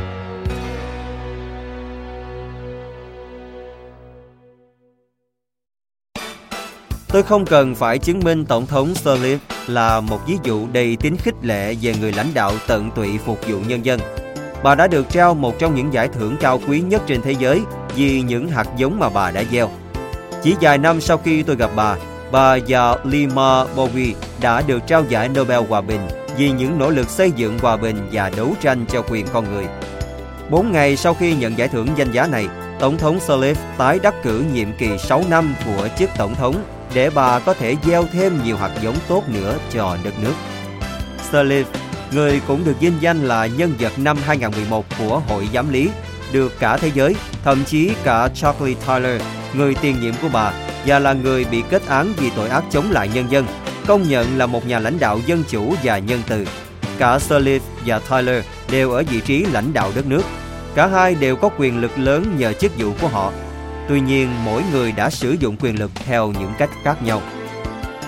Một trong những nhà truyền giáo đầu tiên của đạo Cơ đốc, Thánh Phaolô, đã bàn về hai kiểu lãnh đạo khác nhau này trong Kinh Thánh. Và Galati đoạn 5 câu 13 đến 15 đã đề cập một cách khá đầy đủ về một đất nước được tạo lập và được điều hành bởi những người từng là nô lệ và những hậu duệ của họ. Ngài nói, Hỡi anh em, anh em đã được gọi đến sự tự do, song chớ lấy sự tự do đó làm dịp cho anh em ăn ở theo tánh xác thịt, mà hãy lấy lòng yêu thương mà phục vụ nhau. Vì cả luật pháp chỉ tóm lại trong một lời này, hãy yêu kẻ lân cận như mình. Nhưng nếu anh em cắn nuốt nhau thì hãy giữ, kéo kẻ này bị diệt mất bởi kẻ khác. Thánh Phaolô muốn nói với chúng ta rằng chúng ta nên sử dụng sự tự do và sức mạnh của mình không phải để thỏa mãn nhu cầu dị kỷ và những ham muốn của bản thân hoặc để làm đầy túi tham của mình như Tyler đã làm mà để yêu thương và phục vụ người khác như Tổng thống Sirleaf đã làm. Bạn không nhất thiết phải là tổng thống của một quốc gia mới có thể phục vụ người khác. Bạn thậm chí không cần phải có đầy đủ chân tay để làm điều đó. Tất cả những gì bạn cần là sử dụng niềm tin, tài năng, sự hiểu biết, trí tuệ và kỹ năng của bạn để mang lại lợi ích cho người khác theo cách giản dị hoặc lớn lao. Thậm chí những hành động nhỏ nhất của lòng tốt cũng có thể có tác động lan tỏa. Ngay cả những người nghĩ rằng họ không có quyền lực để tạo sự ảnh hưởng đối với thế giới xung quanh cũng có thể tạo ra sự khác biệt bằng cách hợp sức và làm việc cùng nhau để tạo nên sự thay đổi mà họ mong muốn. Tổng thống Salif, Lima Bowie và lực lượng những phụ nữ hoạt động xã hội của họ đã làm thay đổi cả một quốc gia bằng cách đặt niềm tin của họ vào hành động để phục vụ nhân dân. Họ đã giúp tái thiết hòa bình và họ đang lãnh đạo đất nước trong quá trình tái thiết đầy khó khăn sau nhiều thập kỷ chiến tranh loạn lạc. Cách đây không lâu, Sirleaf đã huy động hơn 25.000 thanh niên làm công việc dọn dẹp tại cộng đồng của họ trước dịp nghỉ lễ và trả thù lao để họ có tiền tiêu trong dịp Giáng sinh. Chính quyền của bà đã và đang bận rộn với việc xây dựng những bệnh viện mới, khôi phục lại hệ thống cung cấp nước cho 700.000 người dân. Những thành tích nổi bật của bà bao gồm việc mở hơn 220 trường học, một ví dụ tuyệt vời cho việc gieo những hạt giống để phát triển thành cây đơm hoa kết trái cho những thế hệ tương lai. Nhiệm vụ của tôi trong chuyến đi đến Liberia bao gồm một buổi diễn thuyết truyền giáo tại một sân vận động bóng đá. Chúng tôi hy vọng sẽ có từ 300 đến 400 người tham dự sự kiện đó. Nhưng thật vui mừng, có khoảng 8 đến 10 nghìn người đã tham dự. Trong một sân vận động chật kín người, có những người đã ngồi trên mái che của sân vận động, trèo lên cây để theo dõi sự kiện. Thật đáng ngạc nhiên. Ngày hôm đó tôi đã phải thực hiện một bài diễn thuyết 3 lần, bởi vì chúng tôi chỉ có một mục diễn thuyết khá nhỏ trên sân khấu Vậy nên tôi phải thực hiện bài diễn thuyết cho từng phần của sân vận động. Diễn thuyết xong trước các khán thính giả thuộc phần này của sân vận động, tôi lại bắt đầu thực hiện bài diễn thuyết trước khán thính giả thuộc một phần khác. Tôi đã thực hiện điều đó để tất cả mọi người có thể nghe thấy những lời nói của sự khích lệ, hy vọng và niềm tin. Buổi diễn thuyết ấy đã mang đến cho tôi nguồn khích lệ thứ ba mà tôi tìm thấy ở đất nước Liberia. Đó chính là những người dân của đất nước này. Mặc dù đã phải chịu đựng sự chết chóc, sự tàn phá, sự bạo tàn, hàng triệu người ở quốc gia này vẫn giữ vững đức tin. Mặc dù còn nhiều khổ đau hiện hữu ở đó, trong chuyến thăm của mình, tôi đã thấy vô số những gương mặt, những cách biểu lộ niềm vui, từ những em học sinh ca hát và chơi đùa đến những sân vận động chật kín người cầu nguyện. Những người bạn của chúng tôi ở Liberia nói với chúng tôi rằng những người lãnh đạo của cơ đốc giáo và của Hồi giáo đã dẹp sự khác biệt sang một bên để giúp kết thúc cuộc nội chiến thông qua một hội đồng đoàn kết các tôn giáo và tôi hy vọng rằng họ có thể tiếp tục hợp tác với nhau vì ngày mai tươi sáng hơn cho đất nước và cho các trẻ em Liberia.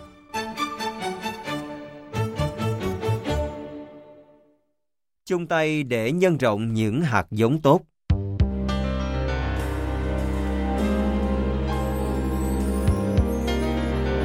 Chúng ta có thể gieo những hạt giống tốt dù ta đang giữ vị trí nào trong xã hội, dù hoàn cảnh của ta ra sao. Dù bạn là người sáng lập hay là một tình nguyện viên tham gia hoạt động nhân đạo quy mô lớn như hoạt động trên con tàu Mercy ở châu Phi, là người lãnh đạo một quốc gia như Tổng thống Sirleaf, thì việc thiện mà bạn đang làm được nhân lên nhiều lần qua vô số những cuộc đời mà bạn đã tác động. Tất cả những nhà lãnh đạo trong các hoạt động phục vụ người khác mà tôi gặp trong các chuyến đi của mình đều có chung những đặc điểm và thái độ mà tất cả chúng ta đều nên học tập. Trước hết, họ rất khiêm tốn và không hề dị kỷ. Nhiều người trong số họ đã dành trọn cuộc đời để phục vụ người khác và họ không quan tâm sự cống hiến của mình có được ghi nhận hay không. Thay vì đứng ở những vị trí nổi bật, hầu hết họ làm việc thầm lặng, thôi thúc những người tình nguyện và khích lệ những người mà họ phục vụ.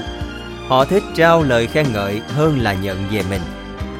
Thứ hai, những người lãnh đạo trong các hoạt động phục vụ người khác là những người biết lắng nghe và là những người có khả năng thấu cảm cao.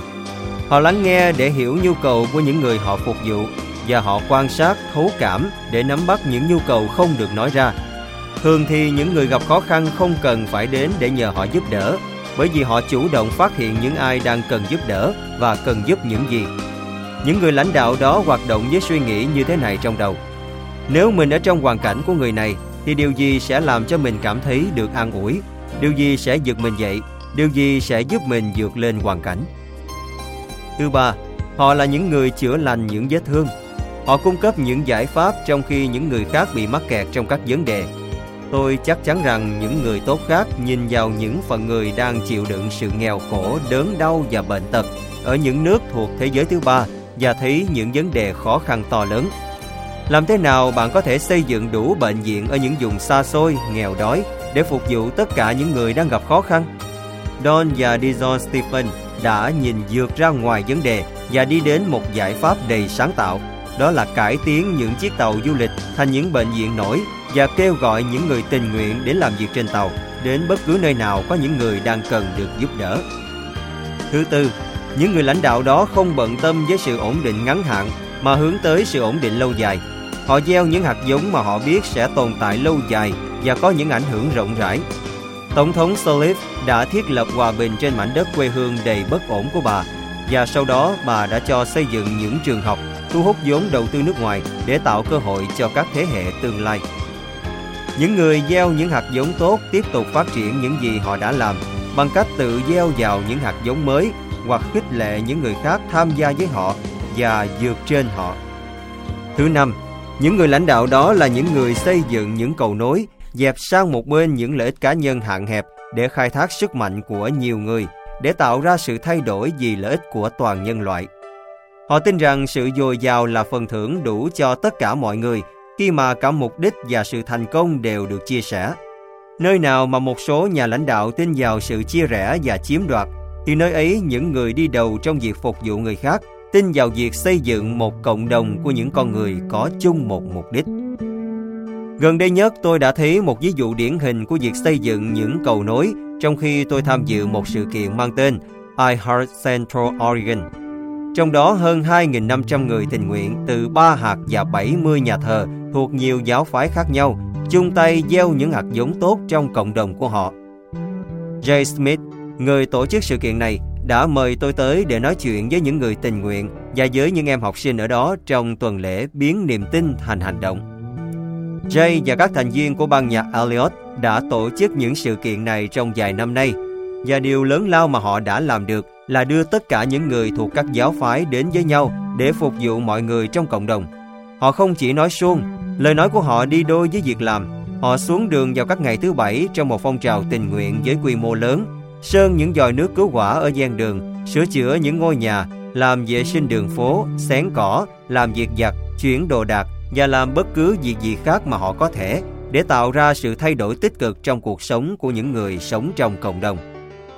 Tôi đã nói với Jay rằng thật khó để đoán ra người tổ chức những sự kiện này bởi vì tất cả mọi người đều đi đầu trong việc phục vụ và chăm sóc người khác với tinh thần tự nguyện. Thật thú vị, Jay đã tiếp tục hoạt động phục vụ cộng đồng của anh đúng vào thời điểm anh đang phải trải qua thách thức. Trước đó, anh đã tham gia hoạt động thiện nguyện khắp thế giới trong 15 năm, đi đến 24 quốc gia, làm việc với rất nhiều những người tình nguyện trẻ. Sau đó, vào năm 2006, Jay trải qua một mùa khó khăn và cần phải ở gần gia đình để tập trung chăm sóc bốn đứa con nhỏ. Anh trải qua cái mà anh gọi là một mùa đổ vỡ và anh hiểu ra rằng những ngày đi khắp thế giới hoạt động nhân đạo của anh đã kết thúc, ít nhất là vào thời điểm đó. Anh đã quay về Bend, thành phố quê hương anh ở Oregon, quyết định sử dụng sức lực và lòng nhiệt tình mà trước đây anh đã dồn cho việc thiện ở những nơi như Uganda, Ukraine cho quê hương anh. Trong giai đoạn khó khăn đó, người lãnh đạo phục vụ cộng đồng này đã không chìm đắm trong nỗi buồn của riêng mình, mà thay vì thế, anh tìm đến với người khác để giúp đỡ họ. Ben là một thành phố khá thịnh vượng, nhưng nhiều người dân ở các vùng ngoại ô đang phải vật lộn với tình hình kinh tế suy thoái cũng như nạn bạo lực và ma túy. Vậy nên Jay quyết định tập trung những nỗ lực của mình vào những khu vực cần sự giúp đỡ. Chúng tôi không có tiền, nhưng chúng tôi dám nghĩ dám làm. Bắt đầu thực hiện dự án phục vụ cộng đồng đầu tiên của chúng tôi với 150 người tình nguyện đến từ các nhà thờ khác nhau. Chỉ để thấy tuyết phủ ngập đường trong ngày đầu tiên. Anh nói, kế hoạch của chúng tôi tưởng chừng bị tuyết phá hỏng. Thay vì bỏ cuộc, chúng tôi lấy xẻng, xe tải và máy ủi tuyết, dành cả ngày dọn tuyết khỏi các lối đi và các vỉa hè để mọi người có thể đi lại. Trong khi làm việc đó, chúng tôi phát hiện và giúp đỡ nhiều người cao tuổi cũng như những người khác bị mắc kẹt vì tuyết rơi. Họ đã nói chuyện với một ông già khi ông đang cố gạt tuyết khỏi mái nhà. Trong khi nói chuyện, ông ngất đi vì kiệt sức. Một số người tình nguyện đã chăm sóc ông và giúp ông làm nốt việc dọn tuyết. Một ngày phục vụ cộng đồng với những nỗ lực tập thể đã kết thúc bằng một buổi liên quan, buổi biểu diễn của ban nhạc Elliot, và đây cũng là phần quan trọng của ngày hoạt động tình nguyện, vì họ đã thu hút thêm gần 700 bạn trẻ ở độ tuổi mới lớn. Dù bắt đầu dự án vào một ngày tuyết rơi, thành công của sự kiện đầu tiên đó đã biến niềm tin của Jay và ban nhạc Elliot thành hành động theo một cách thật tuyệt vời. Trong những năm tiếp theo, họ tổ chức hơn 15 sự kiện tương tự ở 17 thành phố của Oregon.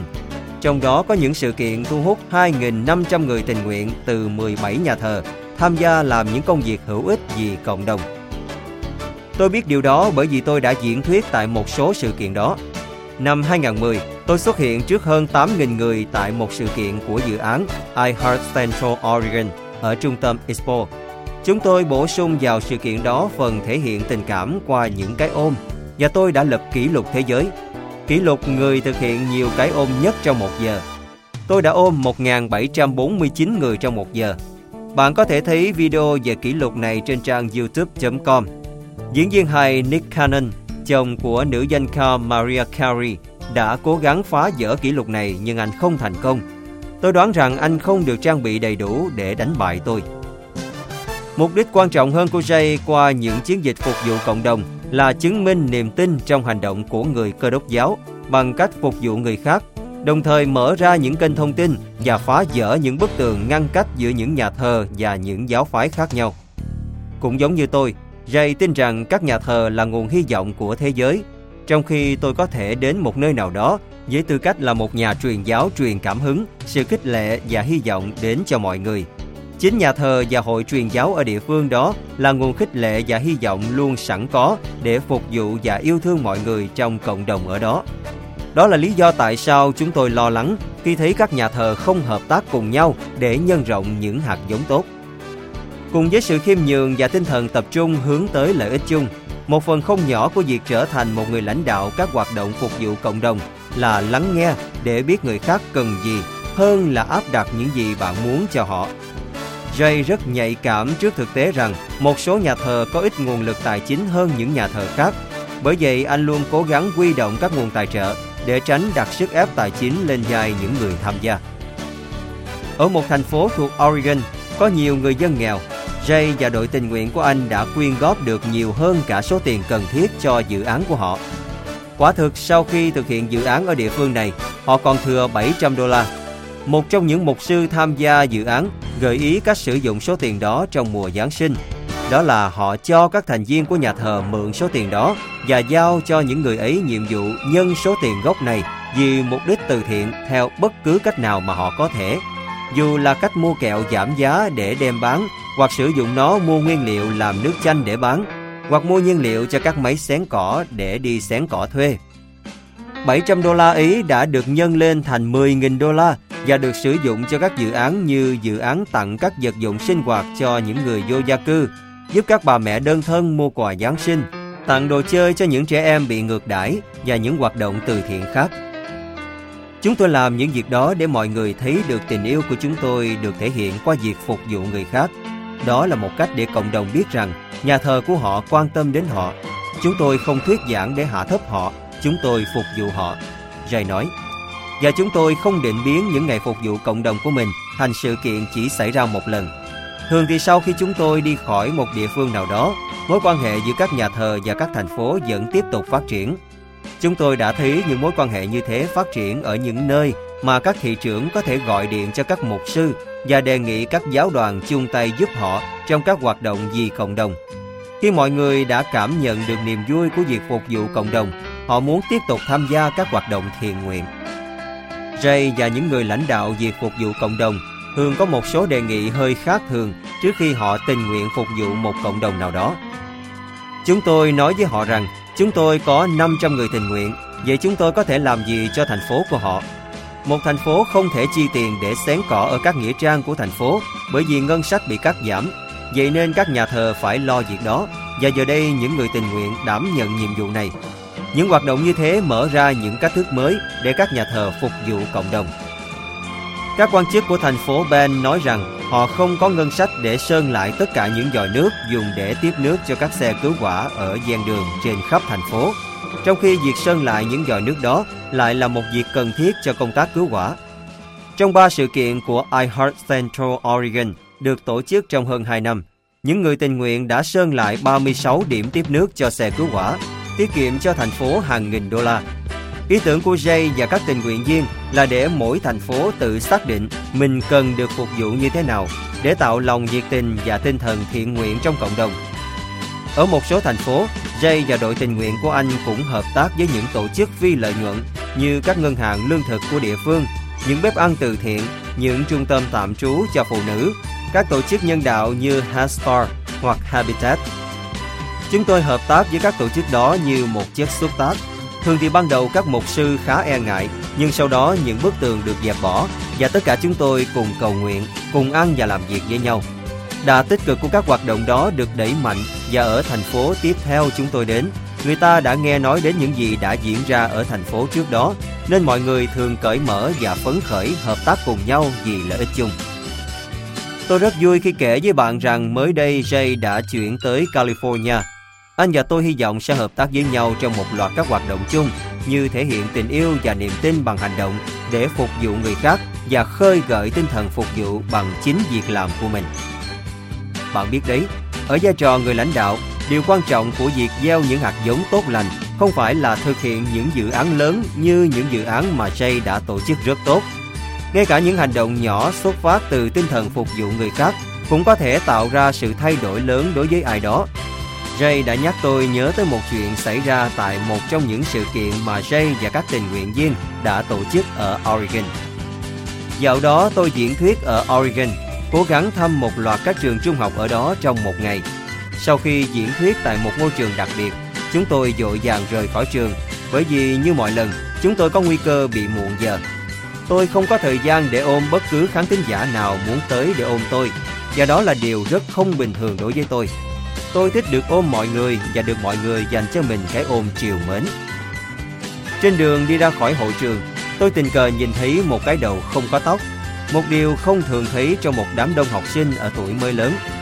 Tôi dừng xe lăn lại, ngồi thẳng người lên để nhìn và nhận ra một cô bé dường như bị rụng tóc do điều trị hóa chất. Tôi đã từng thăm nhiều bệnh nhân ung thư. Tôi biết vẻ ngoài của những người bị ung thư phải điều trị hóa chất. Tôi điều khiển xe lăn tới gần chỗ cô ngồi ở cuối lối đi trong hội trường và nói Em gái, em hãy ôm anh một cái nào. Không cần phải nói các bạn cũng biết Tôi chẳng còn lo bị muộn giờ của buổi diễn thuyết tiếp theo nữa. Cô bé giang tay ôm tôi, rồi cô bật khóc. Tôi cũng khóc. Tất cả các giáo viên và học sinh ở xung quanh cũng khóc. Tại sao chúng tôi lại khóc? Tôi không thể nói chính xác điều gì đang xảy ra với cô bé và những người ở xung quanh chúng tôi. Nhưng đối với tôi, tôi khóc vì tôi biết ơn cơ hội được phục vụ những người đang gặp khó khăn, thách thức. Thật khó để tôi diễn tả cảm xúc đó bằng lời. Nhưng bức thư này của một cô bé mà tôi gọi là Bali có thể tóm tắt một cách đầy đủ hơn trải nghiệm thay đổi cuộc sống của một người đi tiên phong trong việc phục vụ người khác. 12 năm trước, mẹ của em dẫn em đi làm tình nguyện tại một trại dành cho những người lớn bị khuyết tật về phát triển. Tại trại của người theo đạo cơ đốc giáo này, mỗi người tình nguyện được giao giúp đỡ một người lớn bị khuyết tật trong thời gian một tuần. Với một đứa trẻ 12 tuổi như em, có lẽ không có gì tồi tệ hơn là buộc phải ở cả tuần với những người khuyết tật. Mẹ em không cho em được lựa chọn và mẹ chắc chắn không cho em cách nào để thoát ra khỏi tình cảnh tồi tệ đó. Em nôn nao cả người khi phải ngồi đó trong sự căng thẳng. Sau đó các nhân viên của trại phát cho chúng em những bản đăng ký và dưới một khuyết tật em thấy có những chữ được in đậm to tướng. Hội chứng đau. Cầm bản đăng ký vừa được phát, Hai tay em run bần bật khi em cố chuẩn bị tinh thần để gặp người mà em đã đăng ký hỗ trợ vào ngày hôm sau. Suốt đêm hôm đó em trở mình trằn trọc, tự hỏi tại sao Chúa lại đẩy em vào một tình huống khiến em sợ hãi và khó chịu như thế. Sáng hôm sau, sau khi ăn sáng, các trại viên đến và những gì em thấy khiến em hoảng sợ hơn cả những gì em đã hình dung. Em có thể nhận dạng được từng trại viên bước ra khỏi xe ô tô nhờ khuyết tật của họ, hội chứng đau, chứng tự kỷ ám thị, chứng liệt não. Quả thực em đã thấy tất cả những chứng bệnh đó ở các trại viên tiếp tục đến trại. Cuối cùng, khi một cô gái bé nhỏ lặng lẽ bước xuống từ một chiếc xe tải nhỏ, người ta gọi tên em. Em ngượng ngùng bước tới và giám đốc của trại giới thiệu em với Chana, trại viên mà em được giao giúp đỡ trong một tuần. Em không biết phải nói gì ngoài hai tiếng xin chào. Nhưng trước khi em kịp thốt ra hai tiếng đơn giản đó, Chana đã choàng tay quanh cổ em và dành cho em một cái ôm nồng ấm nhất mà trước đó em chưa từng trải nghiệm. Chị nóng lòng được làm bạn của em trong tuần này. Chị ấy nói, nắm tay em và kéo em đi tham gia hoạt động đầu tiên của trại. Làm thế nào mà một người vừa mới gặp em lại yêu quý em vô điều kiện như vậy? Chị ấy đâu có biết em học lớp mấy, em có bao nhiêu bạn và em có được mọi người biết đến hay không? Chị ấy đâu biết em là người như thế nào. Ngay trong buổi tối hôm đó, mọi bức tường của sự nghi ngại, mọi rào cản của sự sợ hãi đã bị dẹp bỏ hoàn toàn bởi một người ở tuổi trưởng thành bị khuyết tật phát triển. Và điều đó đã cho em và Jana một cơ hội để trở thành bạn của nhau. Đã 12 năm kể từ tuần đầu tiên của em ở trại dành cho người khuyết tật ấy. Sau tuần ấy, mẹ em không còn phải la ó hay ép buộc em làm những việc đó nữa. Kể từ đó, em tự nguyện dành hơn 30 tuần trong 12 năm cho trại. Và em không chỉ là một tình nguyện viên, mà còn là một nhân viên của trại. Hai mùa hè gần đây, em trở thành một trong những nhân viên của trại, đảm nhận công việc trợ lý của giám đốc trại. Và không gì khiến em vui hơn là được thấy những người lần đầu đến làm tình nguyện tại trại một tuần trong tình trạng lo lắng buồn lòng, để rồi chẳng bao lâu sau được thấy những bức tường ngăn cách ấy bị dẹp bỏ bởi những con người bị xã hội của chúng ta bỏ quên.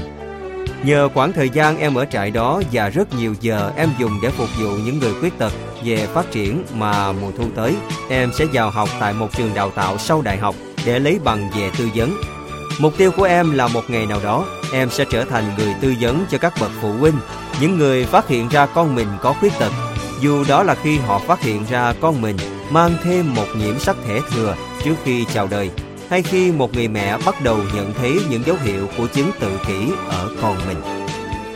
Molly đã diễn tả niềm vui của người có niềm đam mê giúp đỡ người khác một cách tuyệt vời trong bức thư cô gửi cho tôi, đúng không bạn? Khi bạn giúp đỡ người khác, trái tim của bạn cũng được chữa lành. Một trong những niềm vui lớn nhất mà tôi nhận được là thấy ai đó thành công hoặc dành cả cuộc đời để khích lệ và truyền cảm hứng cho người khác. Thoạt đầu Bali đã ngần ngại, nhưng rồi cô đã học được một bài học tuyệt vời trong khi cô làm việc tại trại dành cho người khuyết tật. Tôi nghĩ quả là một trải nghiệm tuyệt vời khi những người trẻ tuổi tham gia hoạt động phục vụ và giúp đỡ người khác như Bailey đã làm. Cho dù đó là hoạt động tình nguyện ở một nhà dưỡng lão, hoạt động giúp đỡ người khuyết tật hay giúp đỡ những người có hoàn cảnh khó khăn tại những trung tâm dành cho người vô gia cư.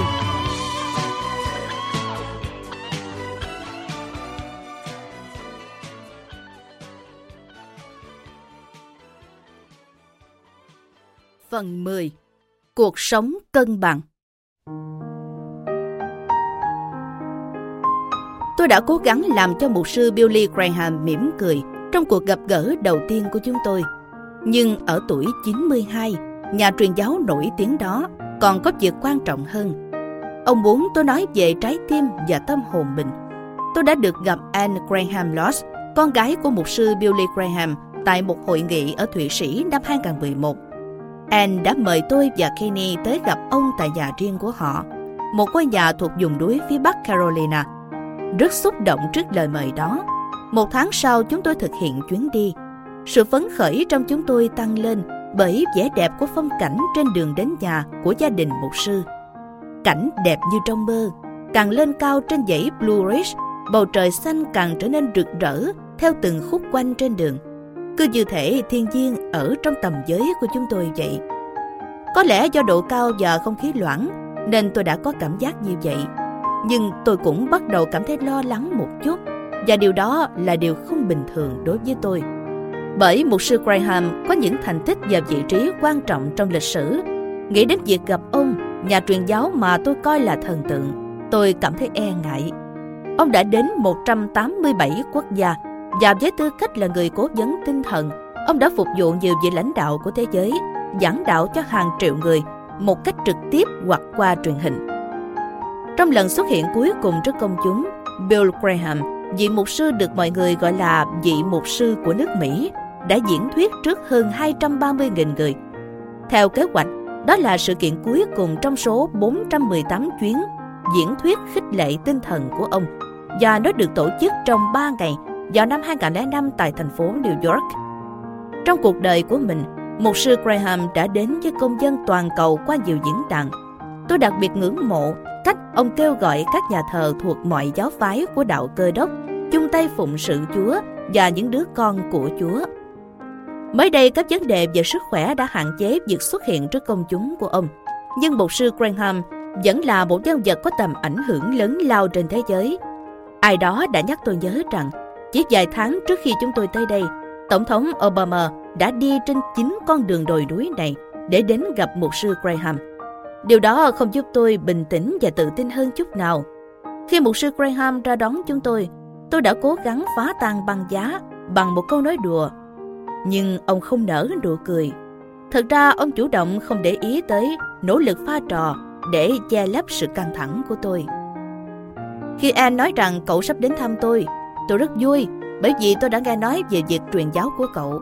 Ông nói, Chúa đã đánh thức tôi dậy lúc 3 giờ sáng nay để cầu nguyện cho cuộc gặp gỡ của chúng ta. Anne, người đã ở cùng chúng tôi ngày hôm đó, đã cảnh báo tôi rằng cha cô bị viêm phổi và bị một số chứng bệnh khác. Cô nói ông rất dễ bị mệt và mặc dù trông ông rất yếu khi ông nói chuyện với chúng tôi, giọng ông vẫn khỏe khoắn và dễ nghe đối với những ai thường xuyên nghe ông diễn thuyết. Mục sư Graham nói ông coi tôi là một trong những người của thế hệ tiếp theo sẽ kế thừa sứ mệnh truyền giáo của ông và ông muốn chuẩn bị cho tôi bằng những lời khuyên sáng suốt cùng sự khích lệ. Ông nói rằng ông và tôi đã sống trong thời sôi nổi và với vai trò của những người truyền giáo, dù có gặp trở ngại gì, chúng tôi cũng phải vượt qua. Rằng việc của chúng tôi là giảng sách phúc âm về Chúa Giêsu. Tôi đã kể cho ông nghe về những chuyến đi vòng quanh thế giới của mình. Trong đó có những chuyến đi tới các nước đạo hội. Ông cảnh báo tôi không được giảng đạo chống lại các tôn giáo khác và không được nói với người theo bất kỳ tôn giáo nào khác rằng họ sai lầm, mà hãy luôn dành cho họ tình yêu thương và sự tôn trọng. Và rằng tôi nên coi việc chia sẻ phúc âm là chương trình duy nhất của mình. Việc của cậu là giảng về chân lý và chỉ chân lý của sách phúc âm mà không nhằm vào những người hoặc nhóm người nhất định nào. Mục sư Graham nói, chân lý có sức mạnh và nó sẽ giải phóng những trái tim. Mục sư Graham chúc mừng Kenny và tôi và dự định đi đến hôn nhân của chúng tôi và dục chúng tôi hãy sớm thành đám cưới. Sau đó ông cầu nguyện cho chúng tôi và cho sứ mệnh truyền giáo của chúng tôi. Đó là một cuộc gặp gỡ tuyệt vời. Nói chuyện với ông giống như nói chuyện với một nhân vật nổi tiếng trong kinh cựu ước như là Abraham hay là Moses. Bởi vì từ lâu ông đã là một nhân vật quan trọng đối với đời sống tinh thần của chúng tôi. Với tinh thần dân gian, Mục sư Graham đã khiến chúng tôi xúc động sâu sắc. Ông chậm rãi kể về cuộc đời mình trong khi nhấm nháp những chiếc bánh quy sô-cô-la. Những lời tâm sự từ một trong những thần tượng lớn của tôi đã truyền cảm hứng để tôi thực hiện những điều chỉnh đối với vai trò mục sư của mình, để tôi không còn là một con sói cô đơn nữa. Tôi đã nhận ra rằng mình thật khó có thể nào sống thiếu Katie, dù chỉ trong một hoặc hai ngày. Chúng tôi hy vọng sẽ có ít nhất bốn đứa con và tôi muốn ở bên các con của mình trên bước đường trưởng thành của chúng. Tôi cũng muốn dành nhiều thời gian cho gia đình. Vậy nên kế hoạch đi diễn thuyết ở các nước trên thế giới của tôi được cắt bớt. Với những thông điệp khích lệ tinh thần, tôi sẽ đến với nhiều người hơn, sẽ xuất hiện tại những sự kiện có quy mô lớn hơn, với những nhóm nhà thờ và qua các phương tiện thông tin đại chúng cũng như các mạng xã hội. Chúng tôi đã cho ra đời một chương trình phát thanh dành cho mọi lứa tuổi và tôi hy vọng một ngày nào đó, chương trình đó cũng sẽ được phát trên Internet.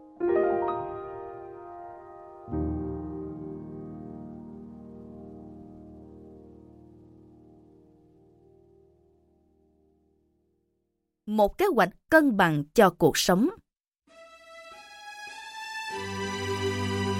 Được nghe một sư Graham kể về sự nghiệp lẫy lừng và lâu dài của một nhà truyền giáo đã khiến tôi xem xét và ngẫm nghĩ về những gì tôi muốn nhìn lại khi tôi đến chặng cuối cuộc đời như một sư Graham. Chúng ta có thể dễ dàng dướng bận với những thách thức diễn ra triền miên hết ngày này qua ngày khác của việc kiếm sống, vượt qua những trở ngại, đương đầu với những hoàn cảnh khó khăn, chủ yếu để tồn tại. đến mức chúng ta có thể không quan tâm một cách đúng mức tới các mối quan hệ, sự phát triển tinh thần, sự hiểu biết sâu sắc hơn về thế giới, thậm chí không chú ý đến sức khỏe lâu dài của bản thân. Bạn và tôi không nên sống trong kỳ vọng rằng một ngày nào đó hạnh phúc sẽ đến sau khi chúng ta đã đạt được một mục tiêu nào đó hoặc đã giành được thành quả nhất định. Hạnh phúc nên là điều mà bạn có thể vươn tới trong mỗi khoảnh khắc bạn sống. Và cách để bạn đạt được hạnh phúc là sống cân bằng về mặt tinh thần, tâm linh, cảm xúc và thể xác. Một cách để xác định được mình có đạt được sự cân bằng hay không là nhìn về điểm cuối đời. Rồi sống sao cho tới khi đó thì bạn sẽ không có gì phải tiếc nuối. Đó là việc hình dung rõ ràng về mẫu người mà bạn muốn trở thành và dấu ấn mà bạn muốn tạo ra để mỗi bước đi của hành trình sống sẽ đưa bạn đến gần hơn với nơi mà bạn muốn đến. Tôi tin rằng nếu bạn tạo ra được cuộc sống bạn muốn trong trí tưởng tượng, thì bạn có thể tạo ra nó trong hiện thực qua từng phút, từng giờ, từng ngày cần mẫn. Thay vì chỉ ấp ủ một kế hoạch làm giàu hoặc xây dựng một ngôi nhà, bạn hãy nghĩ tới kế hoạch của cả cuộc đời. Một số người khuyên rằng cách để làm điều đó là nghĩ về đám tang của bạn và ngẫm xem bạn muốn gia đình và bạn bè của mình nói gì về bạn, về tính cách của bạn, những thành quả của bạn và bạn đã tác động đến cuộc sống của họ ra sao. Có lẽ cách đó có ích cho bạn, nhưng tôi không thích nghĩ tới việc bỏ những người tôi yêu thương lại cõi đời này, cho dù tôi sẽ lên thiên đường với Chúa. Thay vì vậy, tôi thích đặt mình vào vị trí của mục sư Graham – trong cuộc gặp gỡ của chúng tôi ngày hôm đó tại ngôi nhà trên núi của ông. Con người lỗi lạc mà tôi gặp đang ở gần điểm cuối của một cuộc đời phi thường. ấy vậy mà ông vẫn có một số điều tiếc nuối. Có lẽ đó là điều không thể tránh khỏi. Rất ít người đạt được một cuộc sống cân bằng tuyệt đối. Nhưng tôi nghĩ một cuộc sống như vậy đáng để chúng ta dương tới. Tôi hy vọng bạn cũng có chung suy nghĩ với tôi. Tôi không muốn phải tiếc nuối gì cả, Và điều đó dường như là không thể. Nhưng tôi sẽ cố gắng hết mình. Vậy nên tôi đã đặt lại máy đo cuộc sống của mình, Chỉnh cái kim của nó hướng vào sự cân bằng. Bạn có thể dành ra một phút để làm điều đó. Giống như tôi, Bạn cảm thấy rằng tất cả chúng ta Thỉnh thoảng cần phải dừng lại Để xác định xem mình đã ở đâu. Hiện giờ mình đang ở đâu Mình muốn đi tới đâu Và làm thế nào để trở thành một con người Sẽ được nhớ tới qua việc tạo ra sự thay đổi tích cực trên đời này. Dù không có chân, tôi đã chạy hết tốc lực trong phần lớn thời gian của hơn 20 năm qua. Và đó là điều bạn có thể mường tượng ra ở một thanh niên trẻ vừa hoạt động với một nhà truyền giáo trên khắp thế giới, vừa có công ty riêng.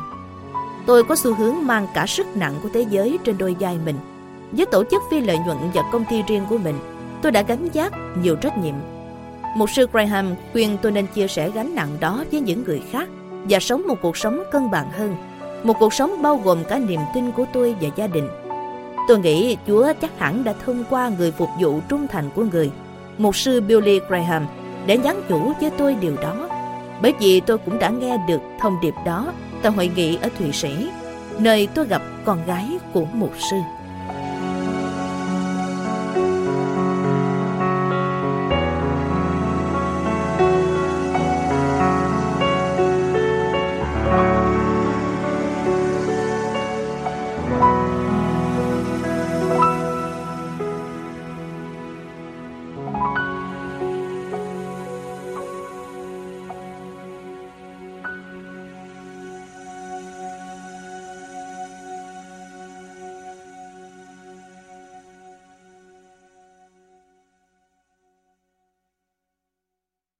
Tầm nhìn toàn cầu. Anne Graham Lodge và tôi đều được mời tham dự Diễn đàn Kinh tế Thế giới WEF ở Davos vào năm 2011.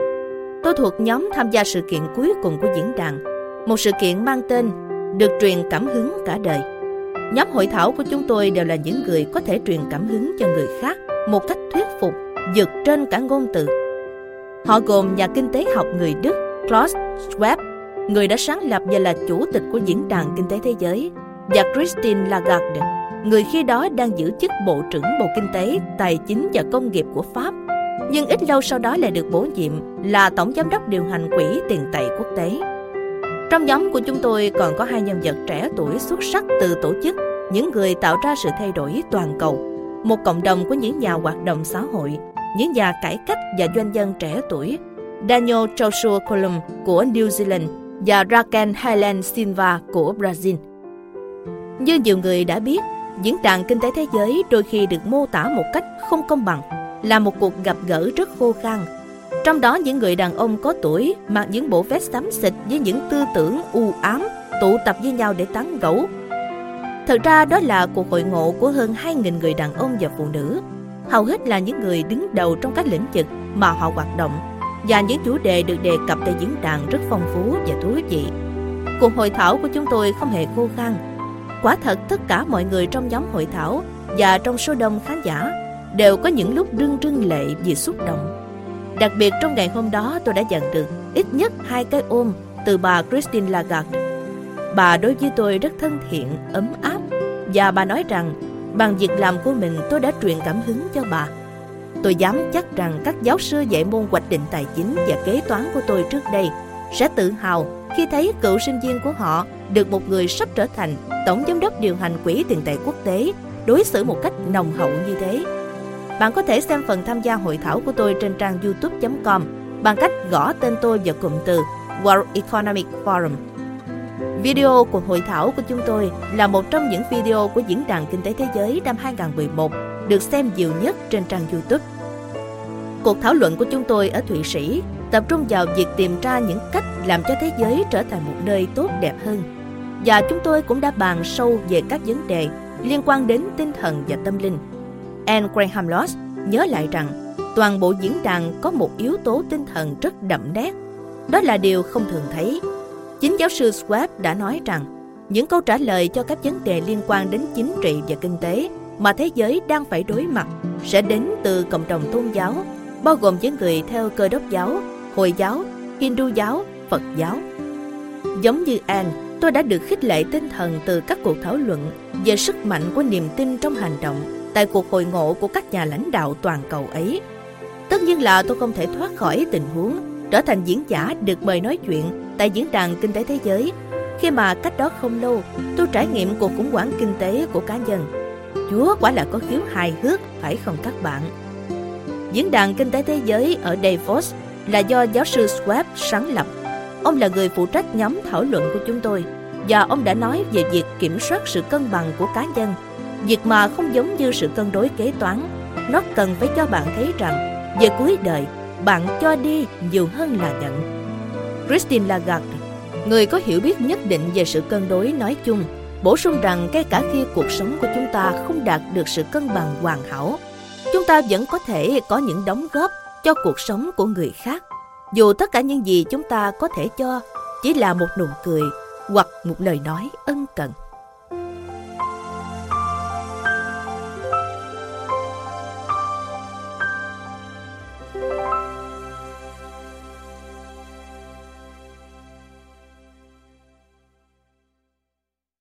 sống hết mình.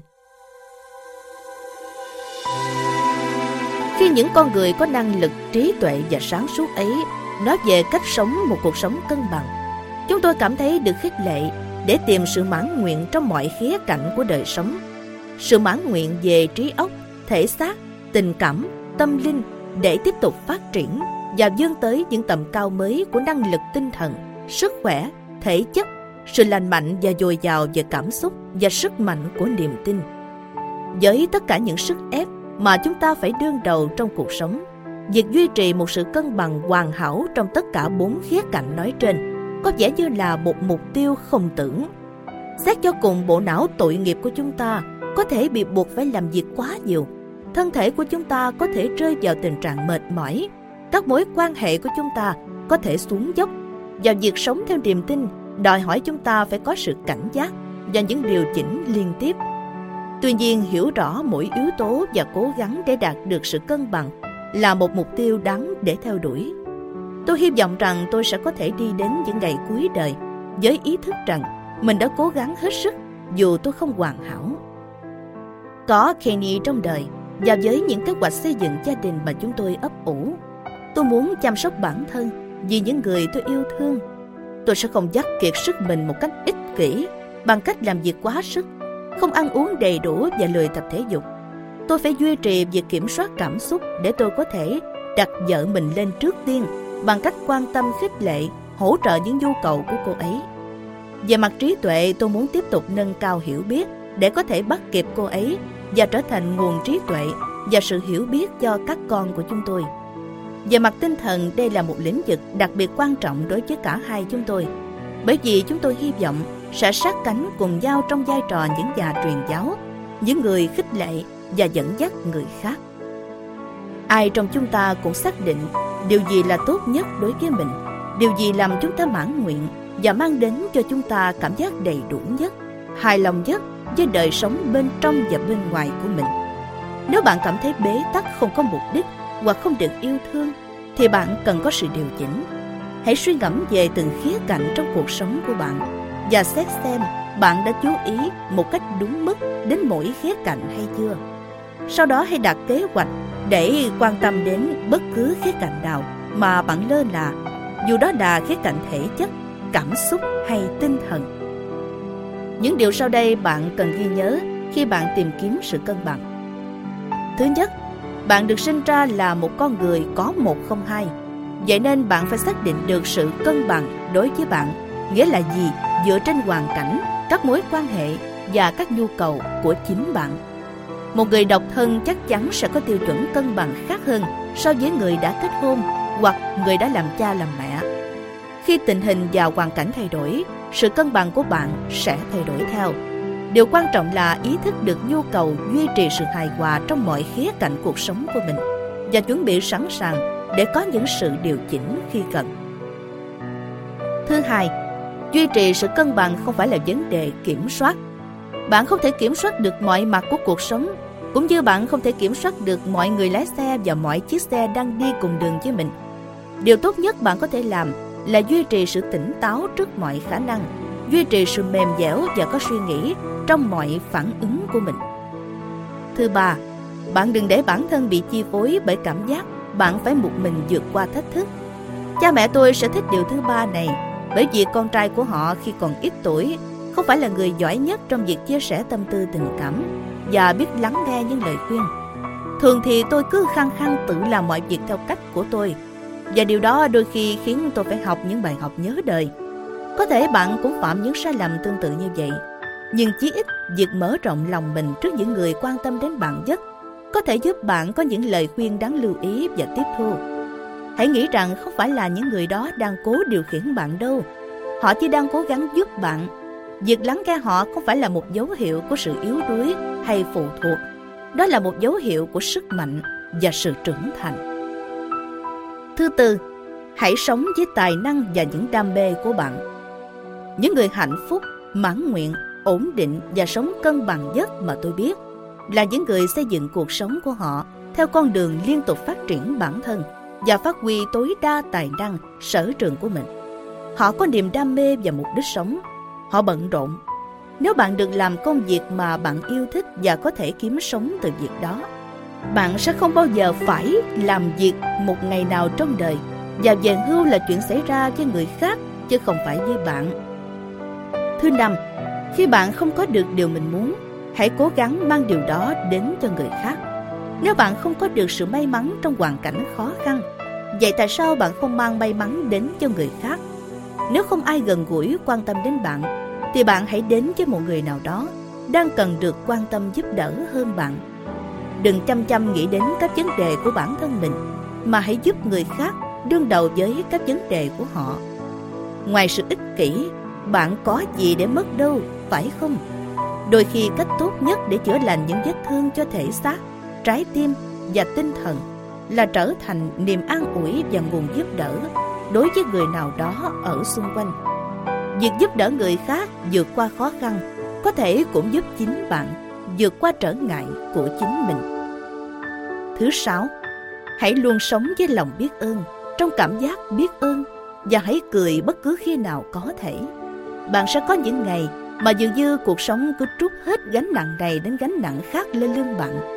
Cách tốt nhất để thoát khỏi gánh nặng đó là vươn lên cao hơn những thử thách đó. Lòng biết ơn và tâm trạng vui vẻ là những giá nâng quan trọng trong cuộc sống. Thay vì nguyền rủa những thách thức đến với mình, bạn hãy biết ơn vì mình có được cơ hội đối diện với thách thức để trở nên trưởng thành hơn. Nếu không làm gì khác, bạn đơn giản hãy cảm ơn Chúa đã ban cho bạn thêm một ngày nữa và mang đến cho bạn cơ hội để tạo ra sự thay đổi, để bước thêm một bước nữa về phía trước, để cười với những người bạn yêu thương.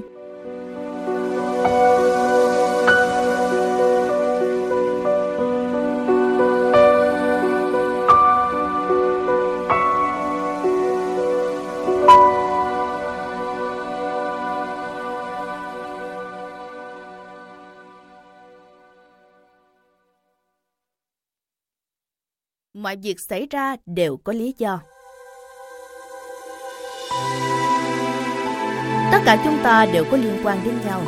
Tất cả chúng ta đều có chung những nhu cầu cơ bản của con người. Đó là nhu cầu yêu và được yêu.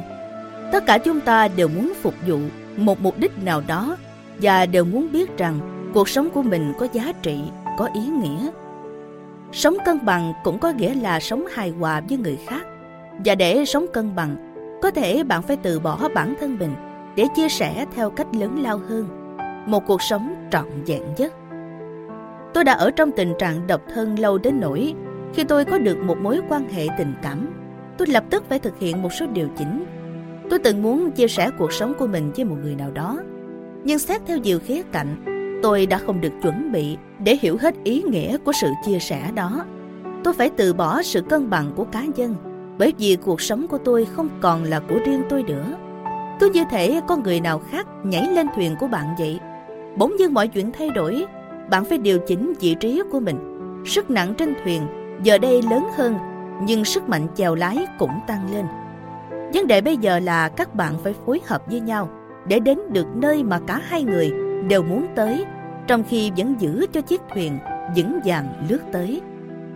Bỗng nhiên những mong muốn, nhu cầu tâm tư tình cảm của Kenny trở thành những điều cần quan tâm đối với tôi. Những gì quan trọng đối với cô ấy cũng đều quan trọng đối với tôi. Tất cả các mối quan hệ của chúng tôi đều trở nên có liên quan với nhau. Khi tôi bước qua cánh cửa của cơ hội chia sẻ tình yêu và hy vọng mà tôi đã tìm thấy, cuộc sống của tôi ngày càng trở nên phong phú, vui vẻ và hạnh phúc hơn.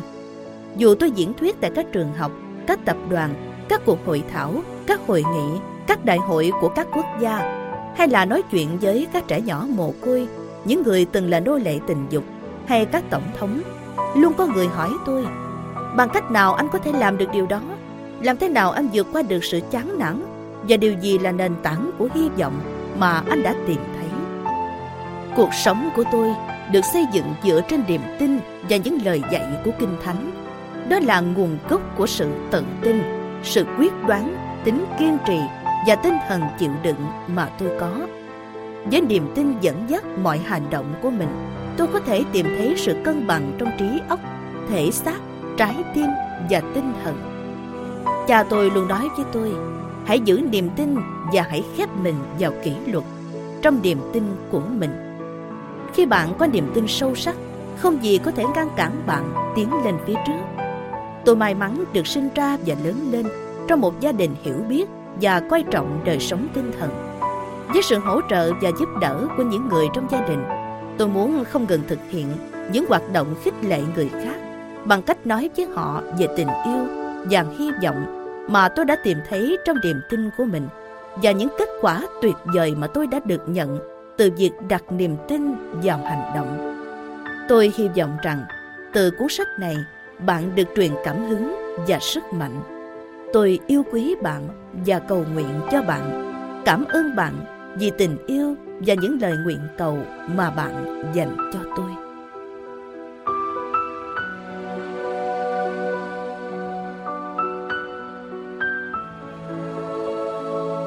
Tác phẩm Đừng bao giờ từ bỏ khát vọng Tác giả Nick Vujicic Dịch giả Nguyễn Bích Lan Nhà xuất bản tổng hợp thành phố Hồ Chí Minh Tủ sách First News Sách nói do tuổi trẻ mobile thực hiện, được thể hiện qua giọng đọc của Ái Hòa và Nam Dương.